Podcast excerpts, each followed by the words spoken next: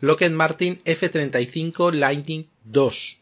Eso es de lo que todo el mundo está hablando. Ni Eurofighter, ni el J-20 este chino, ni el F-22 que todo el mundo se ha olvidado, ni los soviéticos, los soviéticos digo, ni los rusos, nada, ninguno. Y teníamos muchas ganas de hacer un avión S-10 con el F-35, eh, porque es el que toca, es el avión que está en boca de todo el mundo.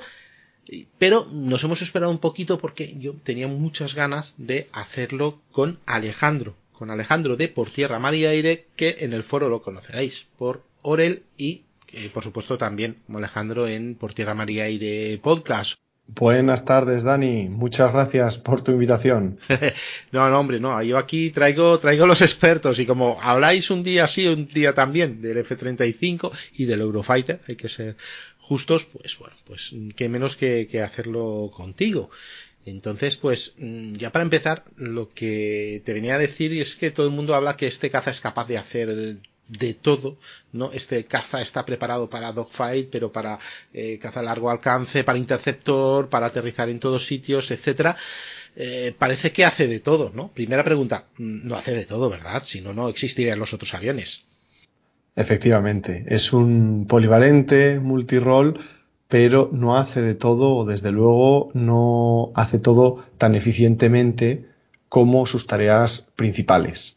Esa es la clave. Entonces, no, tienes razón que aunque se lea o se oiga que es el caza bueno para todo, eh, no es así. No es así, veremos, pero eso sí, en sus tareas es cierto que es muy bueno.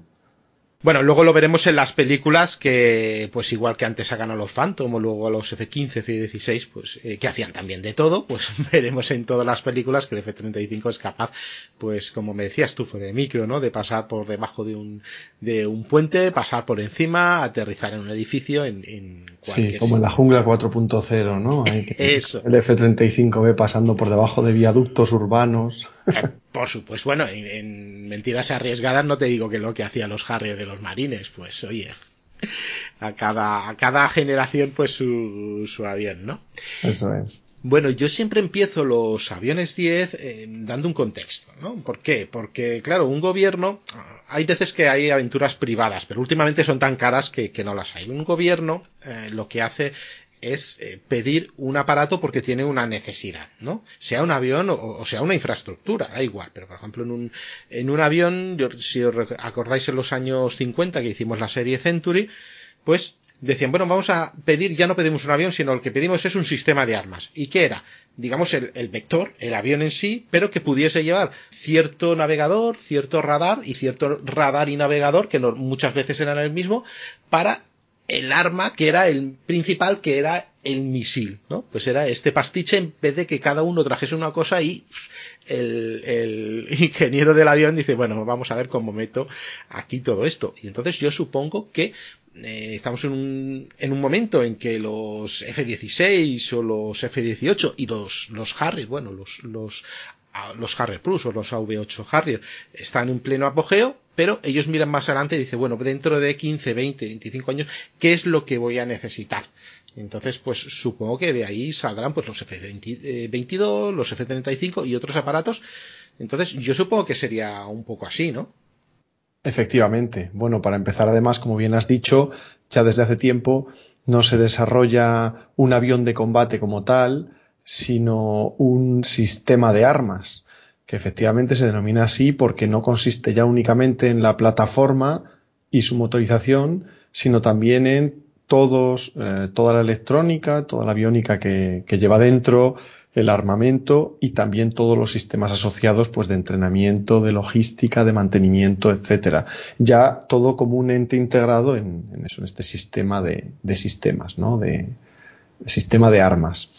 Y, además, eh, efectivamente, eh, como bien has dicho, vamos a empezar hablando de eh, la que es la necesidad y concepción que dio lugar a este programa y a este avión de combate. Por cierto, desde, desde ya os comento, te comento Dani y a, nuestros oyentes, que más de una vez me oiréis decir caza. Cuando digo caza me refiero a avión de combate, caza bombardero, es, un avión polivalente, un caza polivalente, entonces resumo eh, o abrevio caza. Cuando digáis caza, no penséis que es únicamente el típico caza aire-aire de superioridad aérea, sino tomadlo como avión de combate. En este caso, además, polivalente, ¿vale? Sí, nosotros no tenemos esa concepción de fighter, no de luchador, que es que ellos, claro, lo resumen todo allí y un luchador puede ser un interceptor muy dedicado a un avión de ataque, pero bueno. y de hecho ellos efectivamente sí que tienen el fighter attack o el fighter mm. bomber, ¿no? Sí. Pero bueno, que yo cuando diga caza me estoy refiriendo en general a avión de combate, no solo a la tarea aire-aire ni a interceptor puro ni ese tipo de cuestiones. pues efectivamente como bien has dicho, este avión está en boca de todos y no es para menos porque es el mayor programa militar del Departamento de Defensa de Estados Unidos eh, si tenemos en cuenta la inversión, obviamente no la cantidad de aviones planeada, que ya habéis hablado vosotros de muchos modelos que se fabricaron en, en cantidades muchísimo mayores, ¿no? Pero lo que es en, en inversión es el mayor programa del, Departamento de Defensa de Estados Unidos. Ya os diré luego la, cifra aproximada que es para marearse. Y además es el avión que me gusta a mí la definición, el avión de combate, el caza, que está destinado a ser el caza único, con mayúsculas, como el anillo único. Eh, prácticamente el caza único de la OTAN, el, caza por excelencia, eh, incluso más si cabe que de lo que ya es y ya fue el F-16, ¿no? Y otros anteriores. Entonces, em, hablando de esta eh, necesidad y concepción em, de este programa, yo recuerdo que este, el F-35 Lightning II surge del programa denominado JSF, que es el Joint Strike Fighter, el caza de ataque conjunto, de acuerdo, de, de Estados Unidos y Reino Unido, como veremos ahora. Eh, y a su vez, este megaprograma Joint Strike Fighter fue una amalgama de varios proyectos de los 80 y 90, pues algunos que se fueron cancelando, otros que se fueron modificando y al final acabaron reuniéndose en este único gran programa, ¿no? De hecho, a mí cuando decimos el, el F-35 Lightning II, me gusta decir que realmente son casi como tres aviones, ya veremos luego, que es el F-35A, el B y el C. Son tres versiones del mismo avión, pero, pero casi se podría decir que tres aviones distintos, ¿no? Pues efectivamente, varios de esos programas que he comentado se quedaron por el camino tras la incertidumbre y caída presupuestaria post-Guerra Fría, ¿no? Aún así, este Joint Strike Fighter, este JSF, logró salir adelante.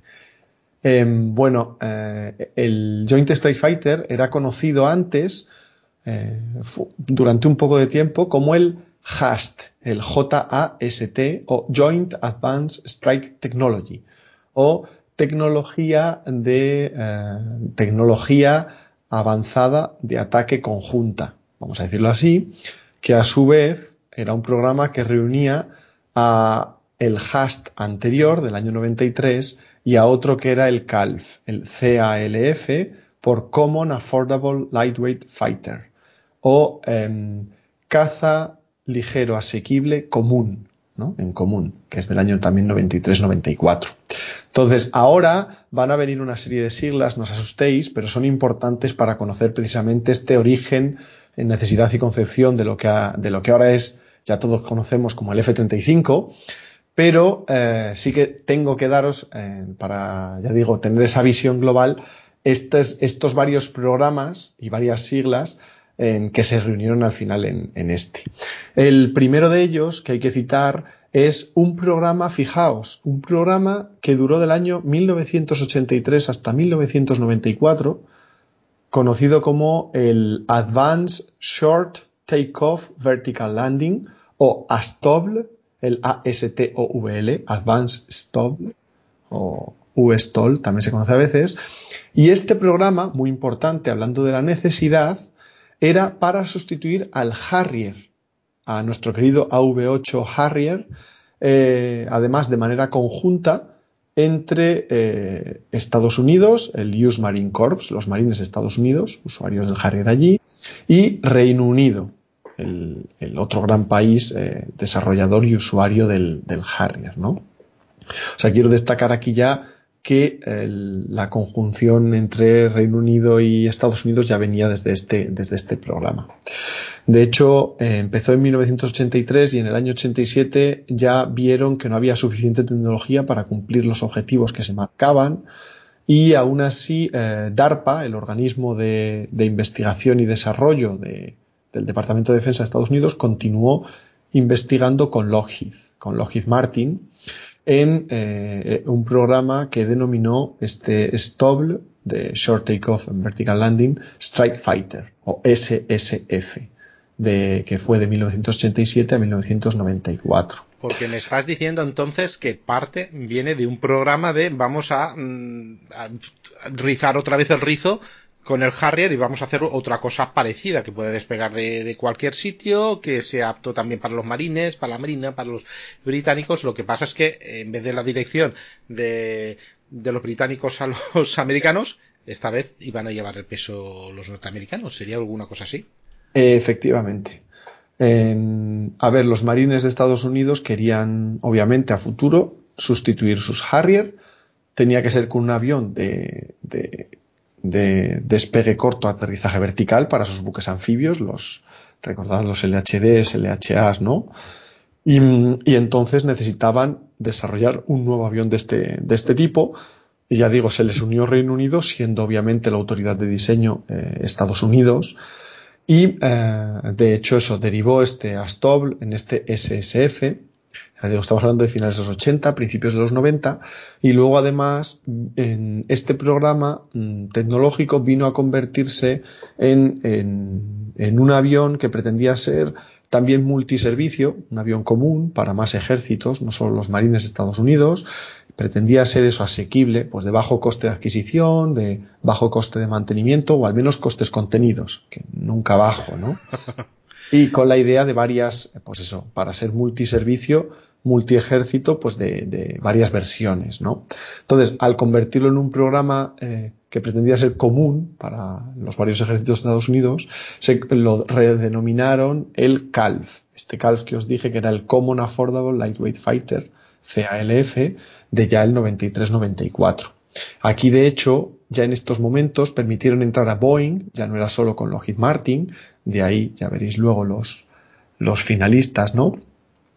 Y bueno, y como curiosidad, alguna vez podréis ver que este CALF, este programa CALF también lo han llamado alguna vez el Joint Attack Fighter, el JAF, JF, que es caza de ataque conjunto. Aquí también importante que os quedéis con la idea de, eh, ya se está hablando de, se necesitaba un sustituto del Harrier, Mm, conjunto con Reino Unido, estaban buscando un avión asequible, común, es decir, multiservicio, multiejércitos y eh, em, perdón, eso, asequible que ya he comentado. Esto estamos hablando ya en este momento, estamos en el 93-94, ¿vale? A esto se suma otro programa y varios más, ¿eh? Ya, os digo que, que fue el Advance, eh, ah, perdón, y principalmente enfocado más con la idea de Strike Fighter, es decir, avión de ataque, caza de ataque, ¿vale? Caza bombardero. No hablamos de aviones aire-aire, de superioridad aérea, interceptores. El otro programa, también que al final acabó en este Joint Strike Fighter, fue el Advanced Tactical Aircraft, el ATA, el ATA, que eh, programa que duró entre el año, desde el año 83 hasta el año 91, justo la, disolución de la, de la, Unión Soviética.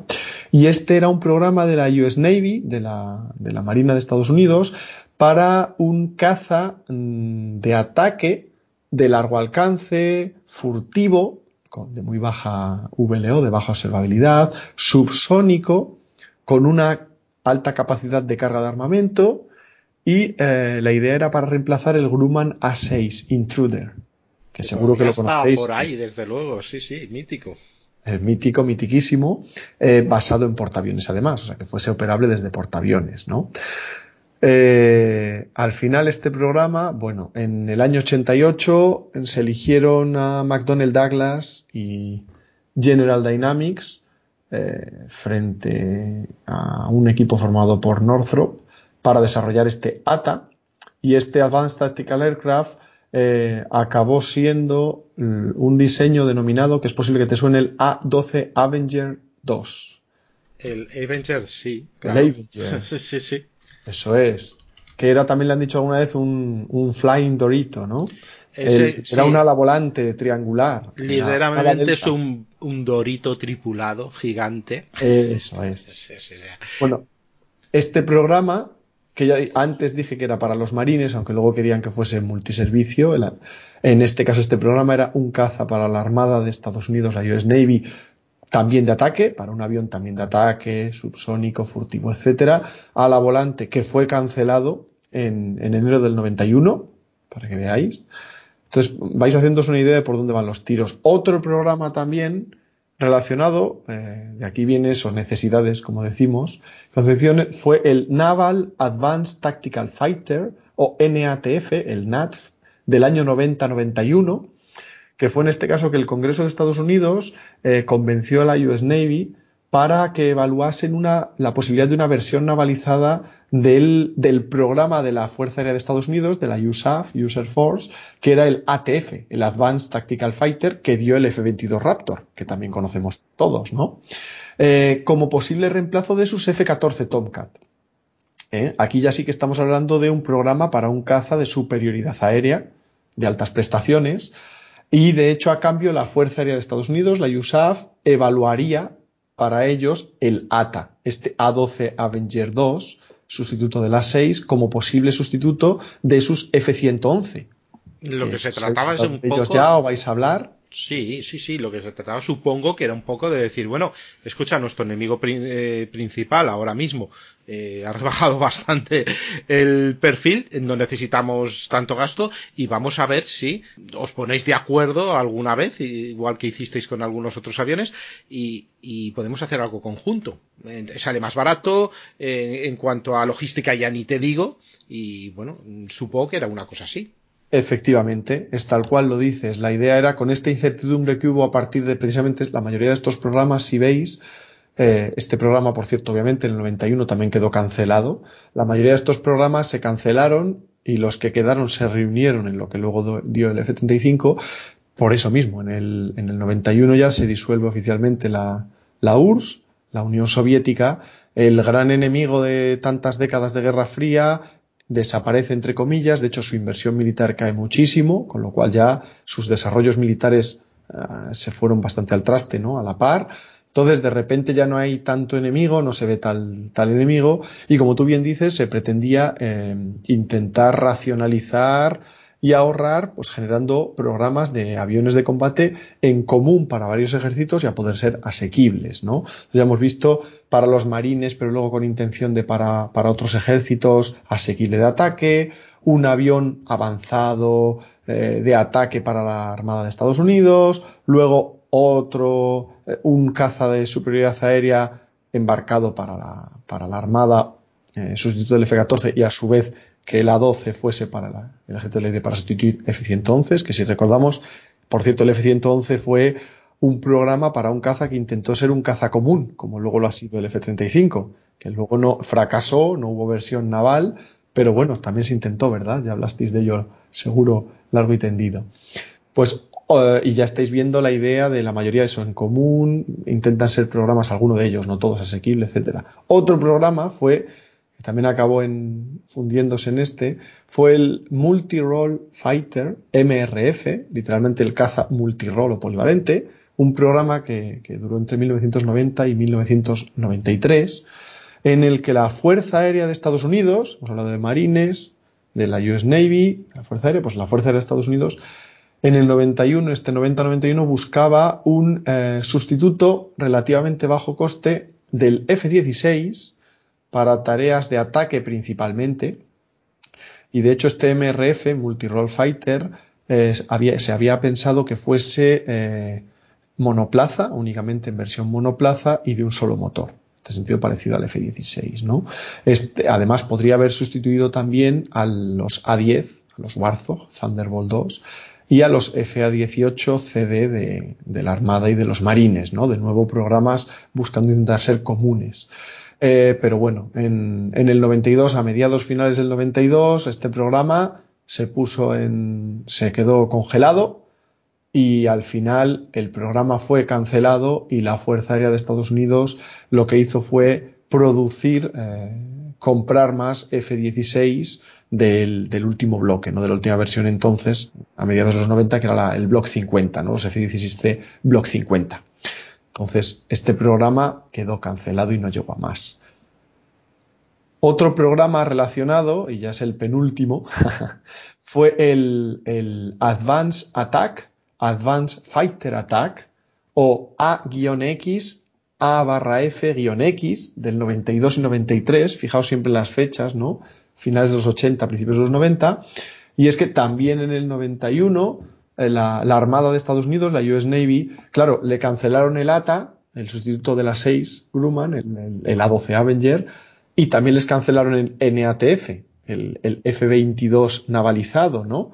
Con lo cual, mmm, la US Navy seguía necesitando un reemplazo al menos de los A6 y buscando abrir un nuevo programa, crearon este Advanced Attack, Advanced Fighter Attack, AX, AFX en este 92. Que hay quien lo llama una especie de Super F-15, ¿no? Porque tenía geometría variable, también los, los prototipos que se, que se diseñaron, etcétera. No sé si... Eso es. En este caso, efectivamente, se buscaba en ya un. Estamos hablando de un cazabombardero mmm, polivalente, avanzado, de tecnología punta. O sea, en este caso ya no estamos diciendo asequible, basado en portaaviones también, o sea, capaz de operar desde portaaviones, con capacidades todo tiempo y día-noche, completas, con baja observabilidad, o sea, furtivo, eso siempre encarece, de largo alcance, ya con, efectivamente, como bien has dicho, tipo F-15, un Super F-15, con dos motores y también biplaza, o sea, dos motores también, como digo, encarece y engrandece, y eh, biplaza, pensando en misiones ya de, de alto nivel, Sí, un avión grande, complejo, caro, y de hecho la Fuerza Aérea de Estados Unidos se unió también a este programa de la US Navy, aún buscando también a su vez sustituto para sus F-111, que recordemos que también se habían quedado sin el programa de, de sustituto y en el, a largo plazo también pensando en la posibilidad de sustituir los que por aquel entonces eran novísimos, F-15E Strike Eagle, de ahí lo que has comentado de como el Super Eagle, ¿no? el sustituto del Strike Eagle, y también de sus F-117A, los famosísimos y, y queridos Nighthawk, que, eh, que bueno, eh, ya llevaban unos años operando entonces y esto a largo plazo decían, bueno, pues con este avión sustituiríamos F-111 y a futuro Strike Eagle y, y Nighthawk, ¿no? Eh, pero en el año 93, igual que les habían cancelado el MRF, el Multi-Role Fighter, también les cancelaron este Advanced Fighter Attack, AFX, Uh, así que al final todos los esfuerzos de estos distintos programas que os he ido citando los centraron en, en, en, el programa que os cité al principio, que son, por un lado, el HAST, el Joint Advanced Strike Technology, y el CALF, o Common Affordable Lightweight Fighter, que son los dos que luego finalmente se unieron en el Joint Strike Fighter. El CALF, recordad, es eso, un caza ligero, um, asequible, común, de ataque principalmente, y el HAST, el Joint Advanced Strike Technology, no del 93-94 son estos dos programas, no buscaba en este caso como tal desarrollar un avión, sino madurar tecnologías que permitieran crear toda una nueva saga de aviones tácticos en distintas versiones para los distintos ejércitos y a poder ser asequibles, ¿no? Eh, y de hecho, eh, al final, el HAST y CALF se unieron y en el 94 en nada, se unieron en el propio HAST, ya solo quedaba un programa, este HAST, Joint Advanced Technology, que eso, tecnología de ataque avanzada conjunta, de ataque avanzada conjunta, y al final este HAST lo redenominaron JSF. Y ya en el 94 tenemos, 94 para el 95, tenemos el Joint Strike Fighter o caza de ataque conjunto para los tres ejércitos de Estados Unidos y Reino Unido.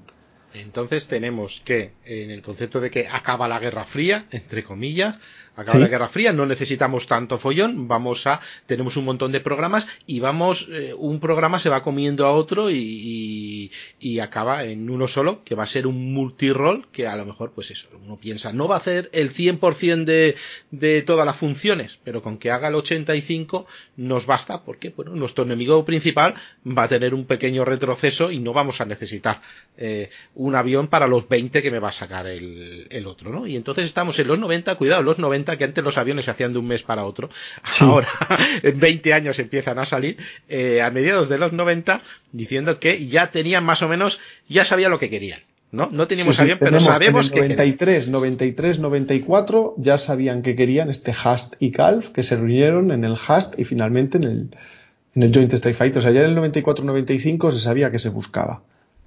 Entonces, eh, ¿qué hacen? Como lo típico que conocemos, vamos a hacer un concurso o llaman a las principales, porque hoy en día un concurso es un poco tonto, porque solo hay dos o tres compañías que pueden hacer estas, estas locuras, es que no... Pues eso, e, efectivamente, eso, eso iba a comentaros. Como detalle, mm, simplemente al, ya algunos programas que se habían cancelado y se quedaron por el camino, otros que los redenominaron, que intentaron mantenerlos vivos pese a los recortes presupuestarios y etcétera tras la caída de la URSS, se reunió en este Joint Strike Fighter.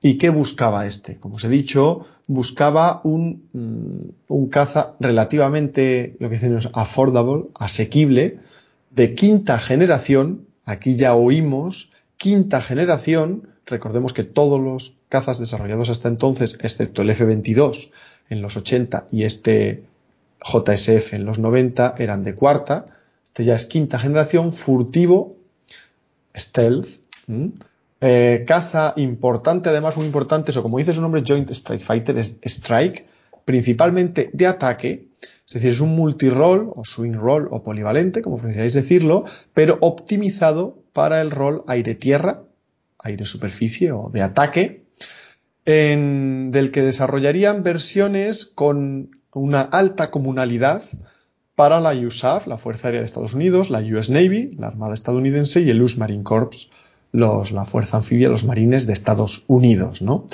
Las tres versiones, que recordemos eran la A, eh, B y C, en, luego explico, la de la USAF es la A, la de la US Navy es la C, la de los Marines de despegue corto aterrizaje vertical es la B.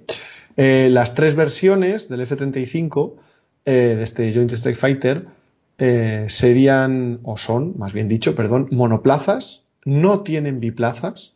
Sí, por lo que me eh, gustan a mí. tú me comentes algo, creo que es el primer avión de combate en un programa tan grande y que no tiene biplazas.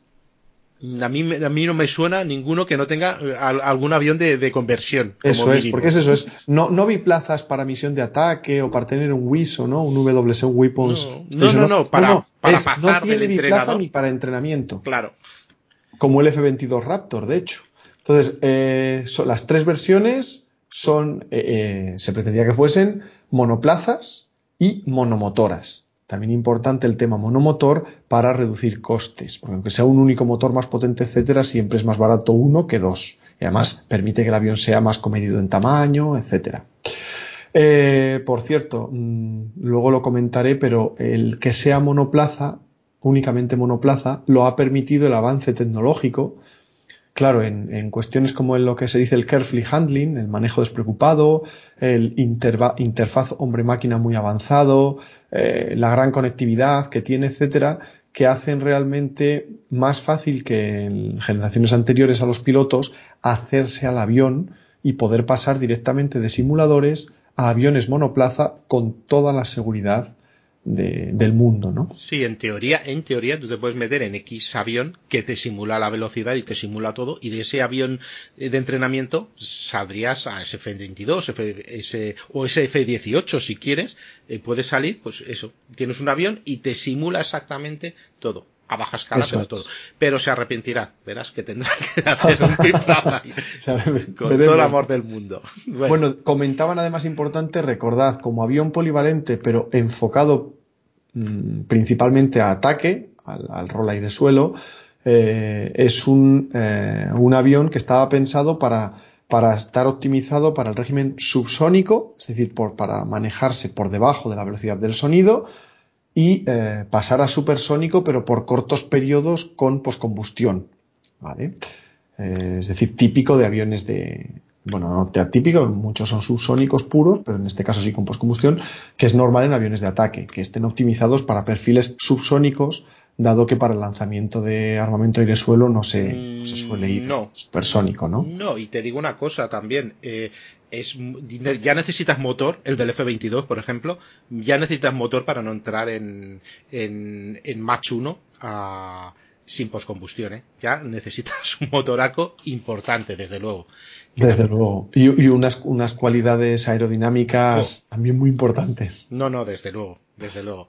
Entonces, este, este programa Joint Strike Fighter, el F-35, eh, la, la, necesidad que venía a cubrir son las que hemos venido comentando antes en parte, y es que se quería para sustituir a los F-16 Viper y A-10 Thunderbolt 2 o Warthog de la Fuerza Aérea de Estados Unidos para sustituir a los F-18 A, B, C y D, los Legacy de tanto de la US Navy como de los Marines y a los AV-8 Harrier de los Marines, ¿vale?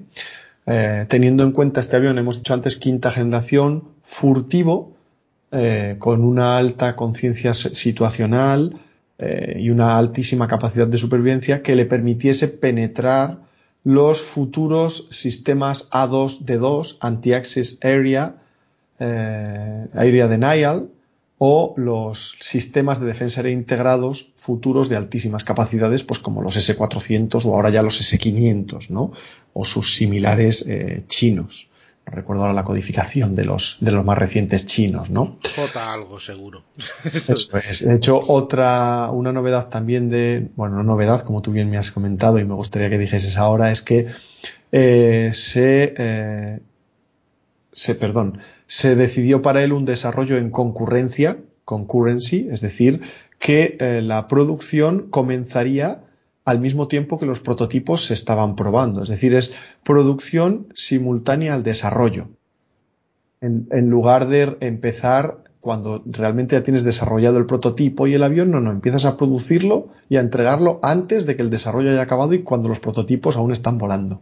Sí, eso se llamaba, lo estamos comentando, aunque evidentemente ha cambiado, en los años 50 cuando eh, los Century, ahí sí que es verdad que se diseñó un avión y en tres, y en tres eh, años estaba volando cerca de, de Vladivostok en Europa Central, ¿no? Pero bueno, el tema es que eh, ellos habían visto que si hacían un prototipo, esperaban todas las pruebas y empezaban a fabricarlo, tardaba mucho tiempo y gastaba muchos recursos. Entonces dice, bueno, mm, ya últimamente es muy difícil que un avión falle. Entonces, en vez de hacer el prototipo, espera, vamos haciendo uno, unos prototipos que ya son de preserie y mientras que van fabricando, que seguro no, no, no falla. Esto no me acuerdo cómo se llama, se llamaba la regla John o no sé qué, de, de, del general que había, que había ideado eso y se empieza a hacer, desgraciadamente se empieza a hacer con el F-102 que le sale mal, pero bueno, eh, luego ya con, con, los demás, por ejemplo con el F-106, el F-105 se hacen y mientras los prototipos, y mientras hay 10, 12 prototipos, están ya saliendo de la, de la eh, cadena de producción y todos los cambios, todos los cambios se lo, se lo van, se lo van añadiendo a esta, a esta cadena de producción y mientras van produciendo y mandándolo ya a los escuadrones correspondientes. No va a ser lo mismo, evidentemente, porque el ritmo de trabajo no es lo mismo que hace 60, 70 años, pero yo creo que es una, es una equivalencia. No se van a esperar porque si no a lo mejor habría tardado, eh, ¿qué te diré yo? 10 años más en ver todo lo que puede fallar al, al, al F-35. Bueno, de hecho solo lo comento muy rápido porque es algo que comentaré más adelante en el episodio, que efectivamente en, en el caso por lo menos del F-35 eso se ha demostrado un, una mala decisión, un error, pero bueno, quien no arriesga no gana. Es decir, si llega a salir bien, ahora todos estaríamos desarrollando en concurrencia, ¿no? Pero no, fue un error que lo que ha hecho es generar retrasos, sobrecostes y, como bien has dicho, tener que parchear eh, y en gran medida, no detalles pequeños, pues cantidades importantes de aviones ya producidos y que como hemos dicho antes esto es un sistema de sistemas. Estoy seguro de que un F-105 un F-106 tendría relativamente pocas cosas que parchear pero un F-35 con toda la cantidad de sistemas que lleva dentro y de softwares y que sean de casar entre de ellos. línea de software cada modificación es penosa en el sentido de, de mucho tiempo dinero no es algo menor de, bueno, pues le, pongo aquí una ñapa o una pequeña chapa o le meto esta cajita y ya está. No, no. Son cosas complicadas. Encima, al ser furtivo, pues tienes que tener mucho cuidado con lo que le tocas, cómo se lo pones, que le dejas de tocar, ¿no? Entonces, eh, ha sido una decisión errónea, pero bueno, arriesgaron y en este caso no ha, no ha funcionado. Pero ya hablaremos de ello luego también un momento más. Yo, terminando con la parte de este Joint Strike Fighter y pasando a la parte de concurso y prototipos, es que, como hemos dicho, es un caza de quinta generación. Eh, esto implica, entre otras cosas, que es eh, furtivo o stealth en, amplio espectro, eh, luego comento ahora un poquito a qué me refiero, no lo digo ahora mismo. Hay que tener en cuenta, y digo furtivo y no invisible, porque invisible es un término erróneo, no solo por el hecho de la invisibilidad óptica, sino porque el stealth significa además eso, literalmente es furtivo, difícil de detectar, no imposible, no es invisible. Eh, lo que significa es que es más difícil de detectar o mucho más difícil que aviones anteriores, que cuarta generación para atrás, pero sobre todo, incluso más que de detectar, es muy difícil de poder seguirle y blocarle como para lanzarle un misil, ¿vale? Cuando decimos blocar a anglicismo del término block, ¿no? Cuando es eh, locate, track and, block, es blocar cuando es cuando fijas un objetivo para poderla, con un sensor, para poder lanzar un misil aire-aire o un misil tierra-aire. Entonces la cuestión es que e incluso aunque llegues a detectarlo, te va a ser muy difícil generar vectores como para poder lanzar armamento porque, por, gracias a esta furtividad. Y es de amplio espectro porque también nos equivocamos a veces cuando hablamos de furtividad. Ah, sí, porque eh, es más difícil de detectar para los radares enemigos, sean terrestres, aéreos, navales. Y dices, pero no solo a los radares, no solo se trata de la firma radárica o la RCS, Radar Cross Section, sección equivalente radar del avión, ¿no?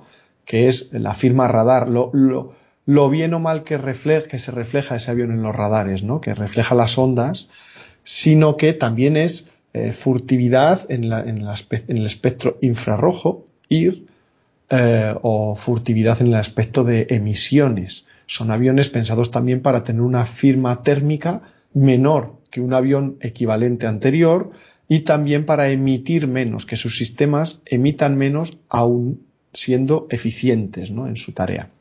Entonces, en ese sentido, por supuesto hay que tener en cuenta que la furtividad conlleva una penalización, porque, por ejemplo, para empezar, para darle a un avión formas furtivas, este tipo de formas eh, redondeadas, alineamiento de, alineamiento de bordes de ataque, de alas, de morro, de estabilizadores horizontales, de bordes aserrados, ¿no? En, las compuertas, en la cabina, en la cúpula.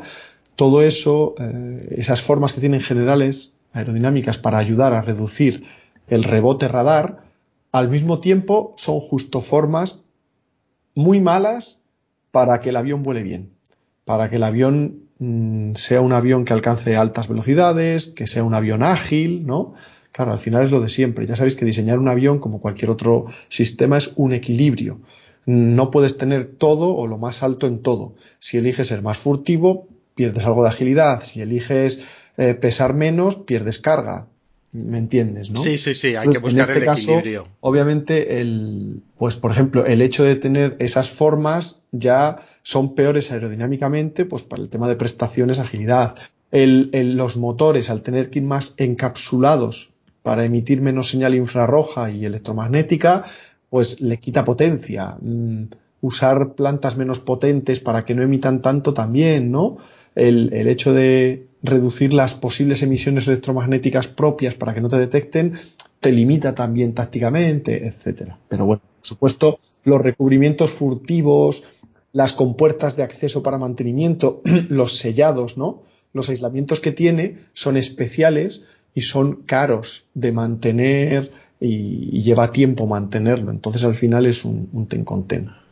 Quería decir que cuando hicimos el F-117, que tiene un subaviones 10, eh, yo estaba leyendo y para ellos era una pesadilla tener que tener que fabricar con tecnología de los de finales de los 70 hacer este avión invisible y mm, dicen que claro había que eh, efectivamente, si lo tienes visible, efectivamente, de una traza muy baja para el radar, tenías que eh, equilibrar en otra cosa. ¿Y qué era lo que equilibraba? Decían que volaba como una caja de zapatos, como un ladrillo. era, era imposible y tuvieron que desarrollar todo un software para que pudiese volar. Es decir, tú no podías coger un joystick y más o menos equilibrar. Dice, no, no, eso mm, tú haces una maqueta, tú la pones en el túnel de viento y eso no vuela, eso no, no puede volar. Aquí evidentemente ya es una tecnología bastante más, más avanzada pero, pero es un poco con lo que decimos, que mm, si pones una cosa no puedes poner de otra. Todavía no existe la máquina perfecta que aúne. Y, y no solo en, en aviones, en carros de combate tienes que decir, bueno, movilidad, blindaje, potencia de fuego elige dos y el otro lo dejamos a la mitad. Es que tiene. Eso si aumentas mucho el blindaje, pesará mucho, pierdes movilidad. Sí, tata, efectivamente. Siempre es un equilibrio. Como bien has dicho, además iba a citar el F-117, que a mí siempre me gustó mucho de, de pequeño. Yo solo quiero decir eso, un quinta generación implica eso furtivo, también se llama VLO, Very Low Observability, de muy baja observabilidad, digamos. Es un multirol, el, el, F-35 se pensó el Joint Strike Fighter, perdón, no F-35, que aún se había dicho cuál iba a ser, que es multirol real, total, es decir, realmente poder hacer muchos tipos de misiones cambiando al instante de modos, incluso llevarlos simultáneamente, porque lo permiten sistemas como su radar, ¿no? Entonces es multirol real, eh, fue el primer multirol real.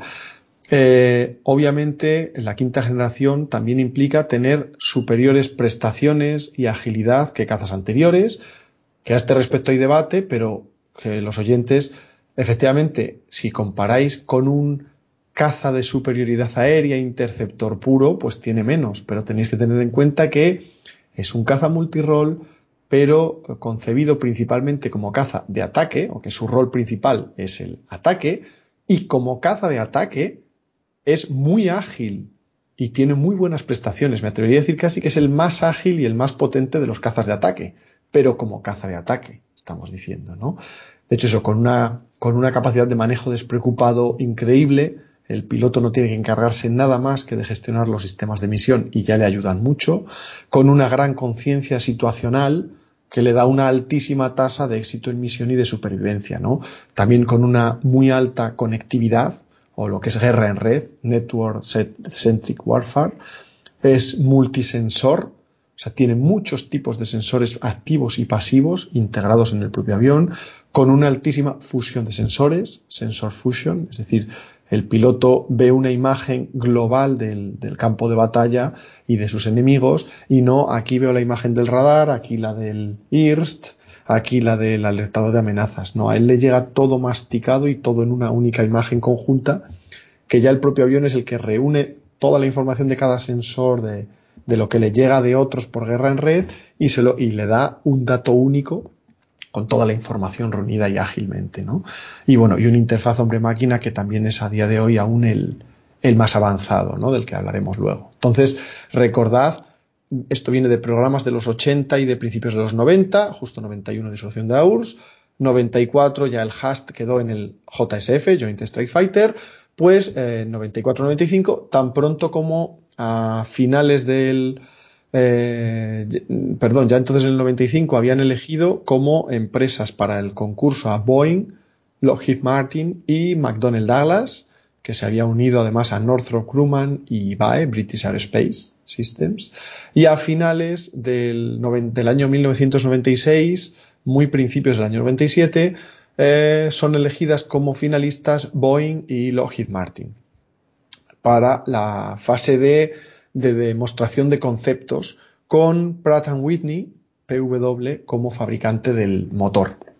Y aquí pasamos a lo que tú habías dicho antes de la parte del eh, concurso y primeros prototipos, aunque en este caso son demostradores más que prototipos, ¿no? Demostrador de tecnología que tanto le gusta llamarlo a ellos, sí. Efectivamente, efectivamente, de ahí las X.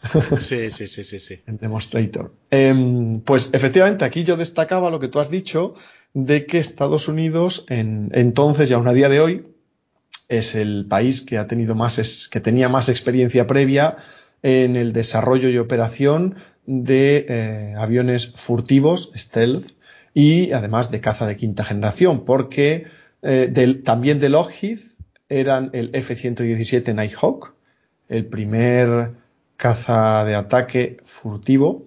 El, también Estados Unidos tenía ya operativo el B-2 eh, Spirit, el B2A Spirit de Northrop Grumman, esa preciosísima ala volante que cautiva a cualquiera que la vea, y por supuesto también de Lockheed, y ya vamos por el segundo Lockheed, el Advanced Tactical Fighter, la TF de la USAF, el F-22 Raptor, que eh, en el año 96, finales del 96, muy principios del 97, eh, recordemos que estaba aún en, etapa de prototipo. En el año 91 voló su demostrador, recordad la lucha X eh, F-22, el XI-22, perdón, el I-22, el IF-23, eh, famosísimos, pues eso fue en el 91 y luego en los 90 estaba desarrollándose el F-22, ¿no?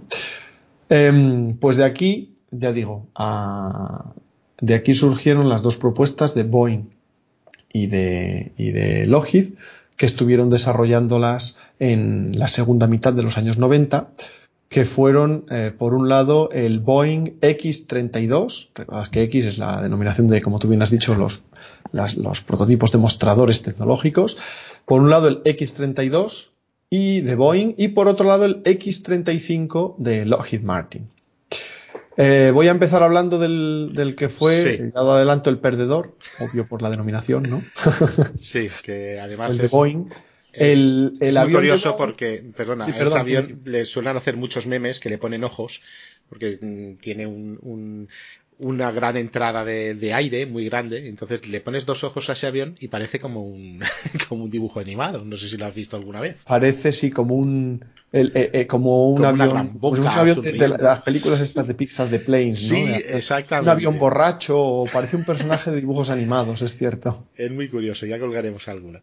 El caso es que el, bueno, el X-32, la propuesta de Boeing, eh, empezó a carretear ya eh, por tierra en el, entre el año 99 y 2000 y eh, voló en septiembre del año 2000, voló la versión C para portaaviones, para la US Navy. En noviembre del 2000 voló la versión A, el demostrador prototipo de la versión A, para la USAF, la convencional, y en marzo de 2001 voló por primera vez el B, la versión V-STOL, eh, despegue corto, aterrizaje vertical para, la, para los marines, ¿no? De hecho, estuvieron volando entre este periodo que os digo de septiembre de 2000 y julio de 2001. Periodo bastante corto, entre lo que cabe. Más o menos igual el X-35, como veréis. El caso es que el X-32 es un avión que hay, todo hay que decirlo, y no sé si está permitido aquí, pero es feo de cojones. Hay gente que precisamente por su fealdad lo vio original y dice que es precioso, pero seamos objetivos. Menos visto desde arriba, que todavía tiene un punto, frontalmente y lateralmente es horroroso. horroroso. Y ya lo siento porque no tiene nada que ver con luego que uno sea elegido o no. Creo que el IF-23 de, de, Northrop era precioso más que el F-22 y ganó el F-22, ¿no? O sea, que para que veáis.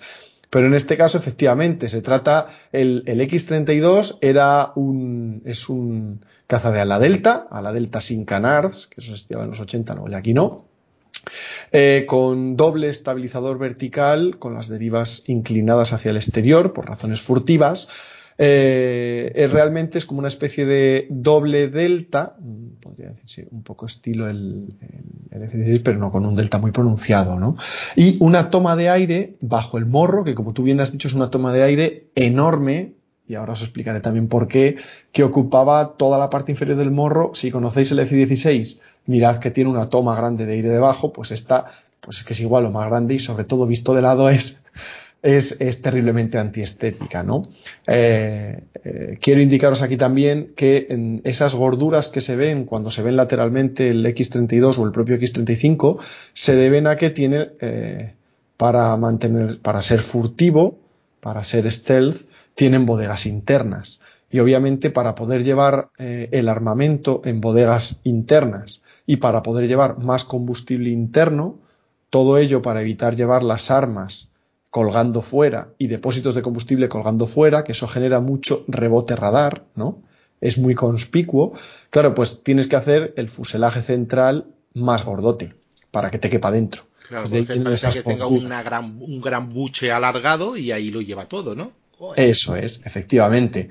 Es eh, como si fuese un pelícano, vamos a decirlo, ¿no? Una ardilla cuando se llena los carrillos. Pues si lo llevas dentro, te toca estar un poco gordo. El caso es que em, la, en Boeing llevó una estrategia hay que decir aquí que, claro, la, la, versión, digamos, más crítica de las tres era la versión para los marines, porque obviamente desarrollar un avión de despegue corto, aterrizaje vertical, como el Harrier, es un, algo muy complejo de diseñar, muy complejo ingenierilmente hablando. Entonces era la versión que marcaba un poco más la diferencia. En este caso, Boeing decidió que para intentar mantener mayor grado de comunalidad entre versiones, eh, su versión B para los marines, de tipo Harrier. De hecho, iba a tener un sistema de, sustentación muy parecido al Harrier, eh, consistente en eh, un motor que tiene un par de, vamos a llamarlo, toberas o salidas de aire laterales a cada uno de los lados del fuselaje central, que es el, el que genera las que generan la sustentación principal vertical, ¿no? De ahí también esa boca, esa entrada de aire tan grande, ya que eh, para mantenerse en vertical dependería totalmente de, del aire que entrase por esa única entrada bajo la barbilla. Recordemos que el Harrier tiene dos tomas de aire laterales enormes, que si las reuniera solo en una son más grandes que el propio fuselaje central, ¿no? Son como dos orejas gigantescas, pues en este caso lo metieron debajo. Em, de hecho, bueno, hay que decir que Boeing fue muy valiente y atrevida con este diseño tan radical, este ala en delta, con esta toma de aire ventral tan enorme, que daba un resultado así tan feote pero original, porque el, X35, como luego veremos, era, de hecho se ha dicho siempre, aunque no es verdad, como una especie de mini Raptor, ¿no? En todo caso, un diseño mucho más convencional. El caso es que, eh, fijaos en qué poquito periodo de tiempo, hablamos del año 99 que carreteaba, se diseñó del del 96-97 al 99, en el 99 ya estaba fabricado el, par de prototipos, empezaron a carretear y a volar 2000-2001 y en julio de 2001 dejaron de volar y decidieron a partir de ahí, ¿no? Pues en ese periodo corto de tiempo, el Joint Strike Fighter, el programa, ya fue cambiando también de requisitos, pues según lo que definían la US Navy, eh, la Fuerza de Estados Unidos, etcétera, y entonces, eh, aunque no llegó a haber ninguno eh, fabricado, pero llegó a desarrollarse para poder cumplir con los nuevos requisitos, em, el X32 sí que llegó a conocerse el, dibujo, el diseño, pero no llegó a volar, ¿no? ni a estar fabricado como tal. El, X32 tuvo que pasar de ser eh, ala delta a ser el típico de ala em, y estabilizadores horizontales. ¿Vale? Si, lo buscáis veréis que también tenía una forma muy original, muy bonita pero eh, ya tuvo que dejar de ser, al final ya del todo, en 2001, avanzado 2001, tuvo que dejar de ser a, la delta y tener eh, alas y estabilizadores horizontales por separado. Em, el caso es que eh, no entro más en detalles porque lo que me interesa aquí ahora es hablaros del X35, que era la propuesta de Lockheed Martin, ¿de acuerdo? Em, este ya no era mm, tan risible. Era, era un diseño efectivamente algo parecido al F-22, aunque realmente es muy distinto, pero desde luego un diseño más convencional. Eh, con este desde el principio era un diseño con ala y estabilizadores horizontales, igualmente con dos estabilizadores verticales inclinados hacia el exterior por motivos de furtividad, eh, con en este caso no una única, sino una doble toma de aire, dos tomas de aire laterales, y eh, una cabina, una cúpula, en este caso más metida en el fuselaje, menos de burbuja, como era en el caso del, X-32. Y desde luego, incluso visto lateralmente, no tenía ni frontal ni lateralmente esa pinta de, avión desgarbado, gordote o avión de dibujos animados ¿no? que, tenía el, X-32. En este caso, el X-35 voló en la versión A para la USAF en octubre del año 2000 en diciembre de ese mismo año, de 2000, voló la versión C para la US Navy y en junio de 2001 voló el B. El, tardó más, luego os explicaré ahora por, el tipo de tecnología que tuvieron que desarrollar para él. ¿no? El B, que es la versión para los marines tipo Harrier, de corto aterrizaje vertical. Eh, de hecho, como curiosidad, además, aquí se habló mucho en su día de que Lockheed había copiado diseños del Yakovlev Yak 141 eh, para la versión de despegue de aterrizaje vertical de su X-35 y lo cierto es que compró datos técnicos de ese programa cancelado soviético, este Jack 141, que alguna vez merecerá que habléis de él, en el año 91 para echarle un vistazo y hay ciertas cosas que se pueden parecer, pero realmente en, en, en el en el X35 la tecnología que se desarrolló para el Motora no tenía, no tenía nada que ver y era mucho más, mucho más avanzado. Si me, si me permite simplemente del Jack 141 lo que compran son los datos que le interesan, es decir, le ahorran muchísimo, muchísimo dinero y tiempo y más el concepto. Bueno, esto, este concepto más o menos mmm, parece que es el que teníamos, vosotros lo habéis probado. Oye, pues eh, vamos a mejorarlo, pero ya como base no nos vale. Es decir, no, no me vale eso de, Buah, es una copia del 141, no falso, totalmente. Totalmente falso, efectivamente, eso es lo que quería. Es decir. como, eh, pues mira, es como en Paperclip que muchos aviones dicen, ah, este está copiado del otro. No, han cogido una serie de datos de túnel de viento, eh, el barrido las alas, etcétera. Pues son, son, datos que le ahorran un montón de, de tiempo. Efectivamente. Yo además hay un concepto muy importante que es, igual que en biología se habla de lo que es evolución convergente, exactamente lo mismo sucede en tecnología, que es la evolución convergente tecnológica, que es en una misma época, para las mismas necesidades, es normal que surjan, que surjan soluciones semejantes. Totalmente normal, porque en una misma época, claro, no comparando la Edad Media con el siglo XX, ¿no? Pero es lógico, porque al final mmm, tiene la, la misma necesidad, la ciencia, la las ecuaciones son las que son, y, y, si estás buscando solucionar cierto el mismo problema que otro en un mismo momento, al final se llega a soluciones semejantes que no iguales y muchas veces lleva al oh es que han copiado o es que este ya lo hizo. A veces sí se ha copiado, mira China. pero no siempre. Y de hecho no es lo más normal, porque también son precisamente este tipo de programas, tenemos que tener en cuenta que ahora hablamos de ello, pero son programas que en su momento eran prácticamente programas negros, ¿no? Black Projects, programas confidenciales, muy secretos, con una protección de, de, de información elevadísima, ¿no? Como es normal. Entonces no es tan fácil tampoco copiar o, o sonsacar, ni mucho menos de la lo que eran los, eh, los estudios Mofeta o algo así. Eh, en lo que hicieron los Skunkworks, efectivamente, sí, los, sí. Los, los, los, talleres Mofeta, porque sí. Works literalmente es talleres, ¿no? Sí, exactamente. Los talleres Mofeta y ese es el símbolo, la Mofeta, efectivamente. Sale, sí, de ahí sale, bueno, sale mucho, pero el más conocido, el, el A12 o el SR, bueno, luego el SR71, ¿no? Pero muchas cosas salen de ahí, muchas veces, no solo porque sean pedidos por la CIA, que también era, sino que era eh, más mayor nivel de seguridad, no era lo estándar que ibas a, sacar para el resto de países, no era un F-104, sino era una cosa bastante más delicada en que el nivel de seguridad se, se, miraba más. Efectivamente, efectivamente. De hecho, en, bueno, sí, sí, es que es así. La idea era tener instalaciones y personal con unos contratos de confidencialidad en, en, pues muy, muy de, draconinos, ¿no? O sea, realmente para no decir nada, no sacar nada, porque al fin y al cabo es aquí estás llevando toda la, la mayor tecnología punta y de ingeniería de tu país y claro, pones en riesgo la, tu seguridad, ¿no? Sí, no, no, que te lo pueden contrarrestar y si sacan un S500 por inventármelo, que, que, bueno, que puede perseguirlo, pues a lo mejor pues con estos años de estudio adelantados, porque saben lo que estás haciendo, pues lo, lo consiguen, ¿no? Pero bueno, Efectivamente. Bueno, quería comentaros aquí brevemente que ya aquí, para el X35, la versión B de los marines, eh, Rolls Royce, con Pratt Whitney, desarrolla su, eh, bueno, iba a decir famosísimo, pero no es cierto que sea famosísimo, pero es que fue su muy ingenioso sistema, de hecho está patentado, Lift System, eh, tal cual, el Rolls Royce Lift System, que es el que desde el X35 y el actual F35B equipa la versión de, de los marines. Y en este caso, eh, fíjate que Rolls Royce fue quien motorizó el Harrier, quien mejor lo conocía, y al final fue Boeing quien usó ese tipo de solución.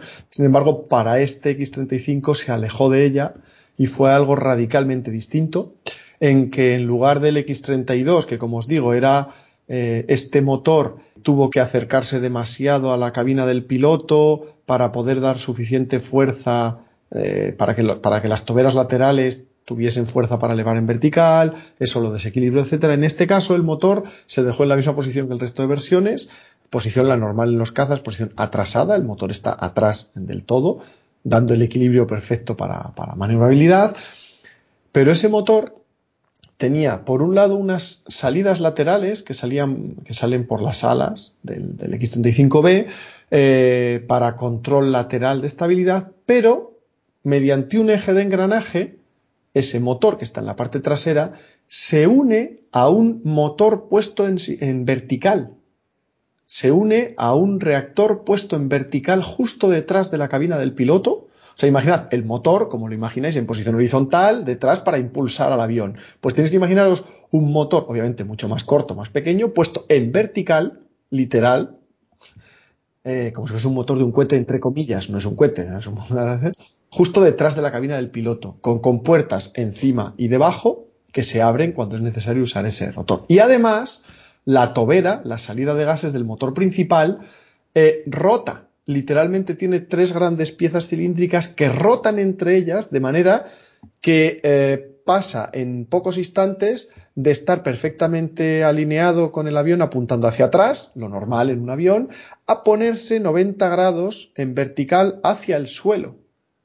De manera que para que nos situemos tienes un pequeño reactor, un pequeño ventilador detrás de la cabina del piloto en vertical y por otro lado, la tobera, que está en el otro extremo del avión, al fondo del avión, al final, también que gira 90 grados, de manera que tienes ya ahí los dos puntos de empuje vertical, más luego el, pequeño control en las alas lateral.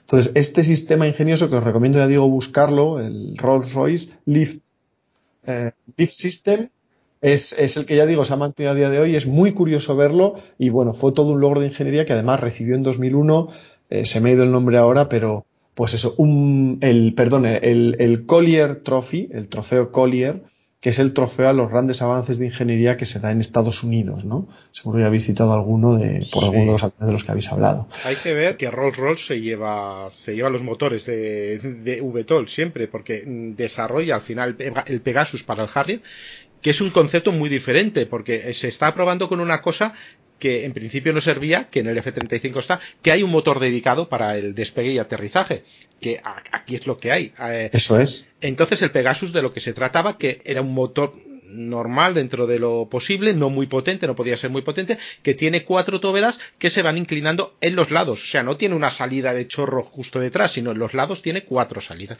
Aquí resulta que dice necesitamos mucho motor pero ya tenemos el motor suficiente como para aguantar un peso muerto, que es el motor dedicado, que va en el centro, eh, que sirve para el aterrizaje despegue vertical, pero no va a ser tan pesado porque resulta que el motor principal va, la tobera va a poder inclinarse y entre ese motor, el otro y dos pequeñas salidas a los lados para estabilidad, ya lo hago todo. Es un, es un sistema completamente diferente al del Harrier. Pero bueno, es, muy curioso, ya meteremos eh, imágenes en Ivo. Eso es. Bueno, y muy diferente y del X32. Por eso eh, no disponemos de mucha información sobre resultados de la campaña de pruebas. Daos cuenta de que hablamos de que pues empezaron a volar mm, a finales de eh, tanto el X32 como el X35 a finales otoño, finales del 2000 y que terminaron la campaña de vuelos en verano de 2001, o sea que tampoco pudieron volar muchísimo, fue algunas decenas de vuelos nada más, pero mm, ya demostró mejores cualidades de vuelo el X35 y también muy crítica precisamente por este lift system. Esta versión B del X35 se vio mucho más viable que el, X32B, que sería la, rama del Harrier, y eh, se decantaron en octubre de 2001 el Departamento de Defensa de Estados Unidos, el, el DO, Department of Defense, eh, seleccionó a Lockheed Martin, el diseño de Lockheed Martin, el X-35, como ganador del concurso y ya entonces el Joint Strike Fighter, el JSF, entró en, la fase de SDD, System Development and Demonstration, es decir, la de fase de desarrollo, de, desarrollo del, sistema completo, ¿no? Y además eh, ya se concedieron los contratos de desarrollo tanto a Lockheed Martin para el avión como a Pratt Whitney para el motor. Que efectivamente, aunque Rolls-Royce tiene la patente de ese sistema global de, para el X35 y F35B y en concreto ese, ese ventilador, ese reactor vertical es de Rolls Royce, el motor sigue siendo, el motor principal sigue siendo de, de Pratt, Whitney. claro. Es el, es el sistema, es más, tú vas a la página del Rolls Royce y tú se va, a sus productos, ¿no? Como si fuese una tienda online cualquiera y, entonces te pone el, el, esquema de lo que hacen ellos y, y, dices, ¿y el motor principal? No, es que eso no es nuestro. lo nuestro es el, el motor accesorio los estabilizadores laterales y esa tobera que sale, que además tiene que girar a muchísimos grados de, calor. No es, no es que pongas una tobera y la gires y ya está, no, eso tiene que resistir calor que no veas, porque claro, el chorro tiene que redirigirse. Eso sufre, eso sufre mucho. Bueno, como ibas diciendo. No, no, y además, te iba a decir, y además el F-35B tuvo problemas de que, de que por el altísimo, la altísima temperatura de los dos chorros verticales destrozaba las, las cubiertas de vuelo de los portaaviones y buques anfibios. Con eso ha habido también un problema que tratar y todo eso. Pero bueno, sí. En todo caso, eso, en octubre de 2001 eh, se selecciona el X-35 y entonces empieza la fase de desarrollo, ¿vale? Eh, para Lockheed Martin. Y un pequeño comentario antes de, pasar al siguiente punto es que, eh, por supuesto, para, para Boeing la pérdida de este contrato fue un gran golpe porque hay que tener en cuenta en perspectiva que este era el, el, programa para un nuevo avión de caza más importante de Estados Unidos desde el programa el Lightweight Fighter. El, el concurso Lightweight Fighter el, que dio los F-16, eh, Falcon, el, Viper, el Viper y el F-18 Hornet, ¿no? Eh, y este programa data de finales de los 60, años 70. Y anda que no Ahora estamos hablando, estos. acordados de los mediados, de, mediados finales de los 90, muy principios de este siglo. Entonces, eh, perder esto significaba que te quedas, en el caso de Boeing, eh, dado que ya además a Lockheed le habían dado el F-117, a Lockheed le habían dado el F-22, es que Boeing se quedaba sin, sin desarrollar ningún caza nuevo, como a día de hoy es, de hecho. Por eso está ahí desarrollando a tope los F-15 y los claro. F-18, los Super los Hornet, Super Hornet estos, Block sí. 3, y etcétera, porque es que no tiene ningún caza nuevo, no ha desarrollado ningún caza nuevo desde los años 70. Boeing, así de claro. Joder. Y la Lockheed. tiene ahora el entrenador, el T-7A Red Hawk, eh, junto con Saab, pero Sí, claro, sí. no es un caza de combate con todo lo que implica. Y se ve que no le está yendo bien en, en los, en los aviones comerciales. La competencia con Airbus es bastante. No Fuerte. le está saliendo muy bien, parece. Bueno, pero eso. También tienen otros muchos programas. Yo siempre Sí, digo que obviamente y, y pinta en el F-35, o sea, hace ciertas partes y, por- y luego, bueno, todos los aviones de multiplicadores de fuerza de Estados Unidos, pues patrulleros marítimos, Claro, claro. aviones de alerta temprana, aviones de guerra electrónica son de Boeing, los helicópteros Apache H-64, los Chinook, los CH-47 son de Boeing, o sea que, vamos, pena no dan, ¿me entiendes? Pero bueno, es verdad que en cuanto a aviación de caza, no desarrolla Boeing uno nuevo desde los 70. Claro, claro, pero viene uno de Lockheed y mira al de Boeing como diciendo, "Pff, el avión porque el, el que se conoce los Estados Unidos es nuestro, no vuestro. O sea, Es cierto. tiene, es tiene un montón, el caza es el bandera, ¿no? Es la bandera un poquito de, de Totalmente. yo qué sé. Merca- en como mercadotecnia, como marketing, desde Claro. luego, Lockheed lo tiene ganado. Sujoy está viendo a Mig, mira, mis cazas y Mig mierda. Vamos a tener que hacer otra cosa. Pues supongo que debe ser, debe ser un poco lo mismo. Luego, claro, millones pff, tienen divisiones para aburrir. Eso por un, un solo contrato no, no se van a hundir, desde luego. Efectivamente. Pues nada, ya entramos aquí en la parte de deciros que, como he dicho antes, em, ya estamos en el pleno Joint Strike Fighter, ya he elegido el X-35, Lockheed Martin, en el que ya iba a ser el F-35, por tanto, eh, y es, porque por cierto, no sé si os ha llamado la atención un poco también que el, el último caza, digamos, numerado, recordad, pues F-15, F-16, el IF-17, que fue el demostrador que luego dio el F-18, pero bueno, luego F-19 se quedó en maquetas y en algún videojuego, F-19 Stealth Fighter, Sí. F-20 fue el posible Tiger Shark, que era la evolución del F-5, ¿no? Si os acordáis, Sí. monomotor y tal. F-21 también quedó ahí para algún prototipo, se habla de algún proyecto secreto. eh, y luego ya, que eh, saltamos directamente a 32 y 35, ¿no? Esas cosas que Se queda el 22 y de golpe al 30 y pico. ¿no? Eso es. Yo creía que era, mira que creía que era una redenominación, como sabes que en la historia de, los Estados Unidos siempre han hecho una redenominación de los aviones, pues ahora de fe esto a no sé qué, la Marina también, digo, pues será algo, será algo y no, no. A ver, no, a ver en este caso las X sí que van correlativas, es decir, le tocaba X32 y X35, vale pero en, vez de llamarlo F35, como el número que tenía como demostrador, lo suyo es que en teoría lo hubiesen denominado pues el pues literalmente como el IF22, el F22, IF23, el F23, ¿vale? Pues tenía que haber sido, yo creo que tenía que haber sido el F24 o el F-25, si el F-24 hubiera sido el de Boeing, pero claro, porque mm, F-35 es porque era el X-35, ¿me entiendes? Pero realmente le tocaría ser el F-25. Hacen cosas muy raras, ¿eh? Verás que la historia de los, de, los aviones norteamericanos, de golpe te cambian la, numeración, dice, ¿por qué? Bueno, pues, o te cambian el, orden de las letras, ¿y por qué? Bueno, porque se lo... Bueno, pues, pues bien, no sé. Es bien. Sí, pasamos de la serie Century de los F-100 a, a la serie Sí, a los Phantom, a los F... o adolescente, a, los F10, F14, F4 Phantom, no sé qué, poco a poco, y luego te salta, o los de la Marina ya son más, más locos, o los R... es un RS-71, no, es un SR, y resulta que era por una pelea que uno lo quería hacer nuclear, otro no que gastaba mucho dinero, dice, ¿y esto a qué viene? Pero bueno, así es, acostumbrados que, que es así. En, en, todo caso, aquí ya se estaba planeando serio, ya en los 90 era así, pero bueno, aquí ya se confirmaba el, el que iba a ser este Joint Strike Fighter, que ya sería el F-35, el programa de militar de adquisición más grande, más caro en la historia de Estados Unidos, del Departamento de Defensa de Estados Unidos.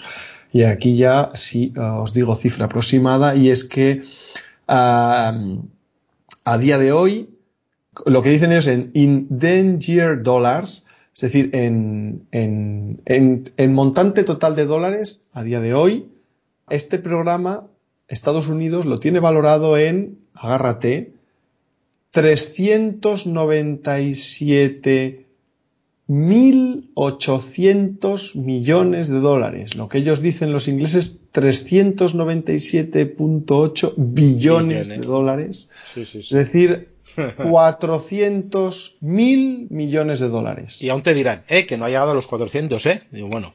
Eso, que no ha llegado a los 400. Esto, bueno, a ver, esto es en, dólares en total, lo que dicen dólares de distintos años sin ajustar a la inflación. Ajustado a la inflación es un poquito menos, creo que luego lo diré, rondaba los 350 mil millones de dólares en vez de 400 mil pero vamos.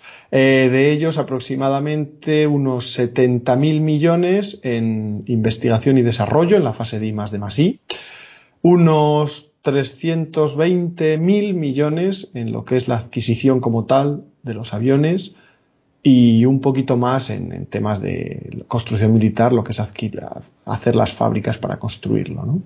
Como veis, estamos hablando de unas cifras totalmente mareantes. De hecho, eh, mira, aquí tengo el dato también, perdona, se me ha olvidado, y es que eh, lo he dicho en, en in danger, dollars, dólares de, de, cada año, pero en lo que ellos llaman en el coste en, en dólares constantes del año fiscal 2012, es decir, con la inflación ajustada, ¿no? Desde el año 2012, pero 2012 fue un año muy importante para el programa, entonces, ajustado a dólares de 2012, con la inflación y todo, el programa en total esperan que salga por, me equivoqué antes, 300, aproximadamente 320 mil millones de dólares, ¿vale?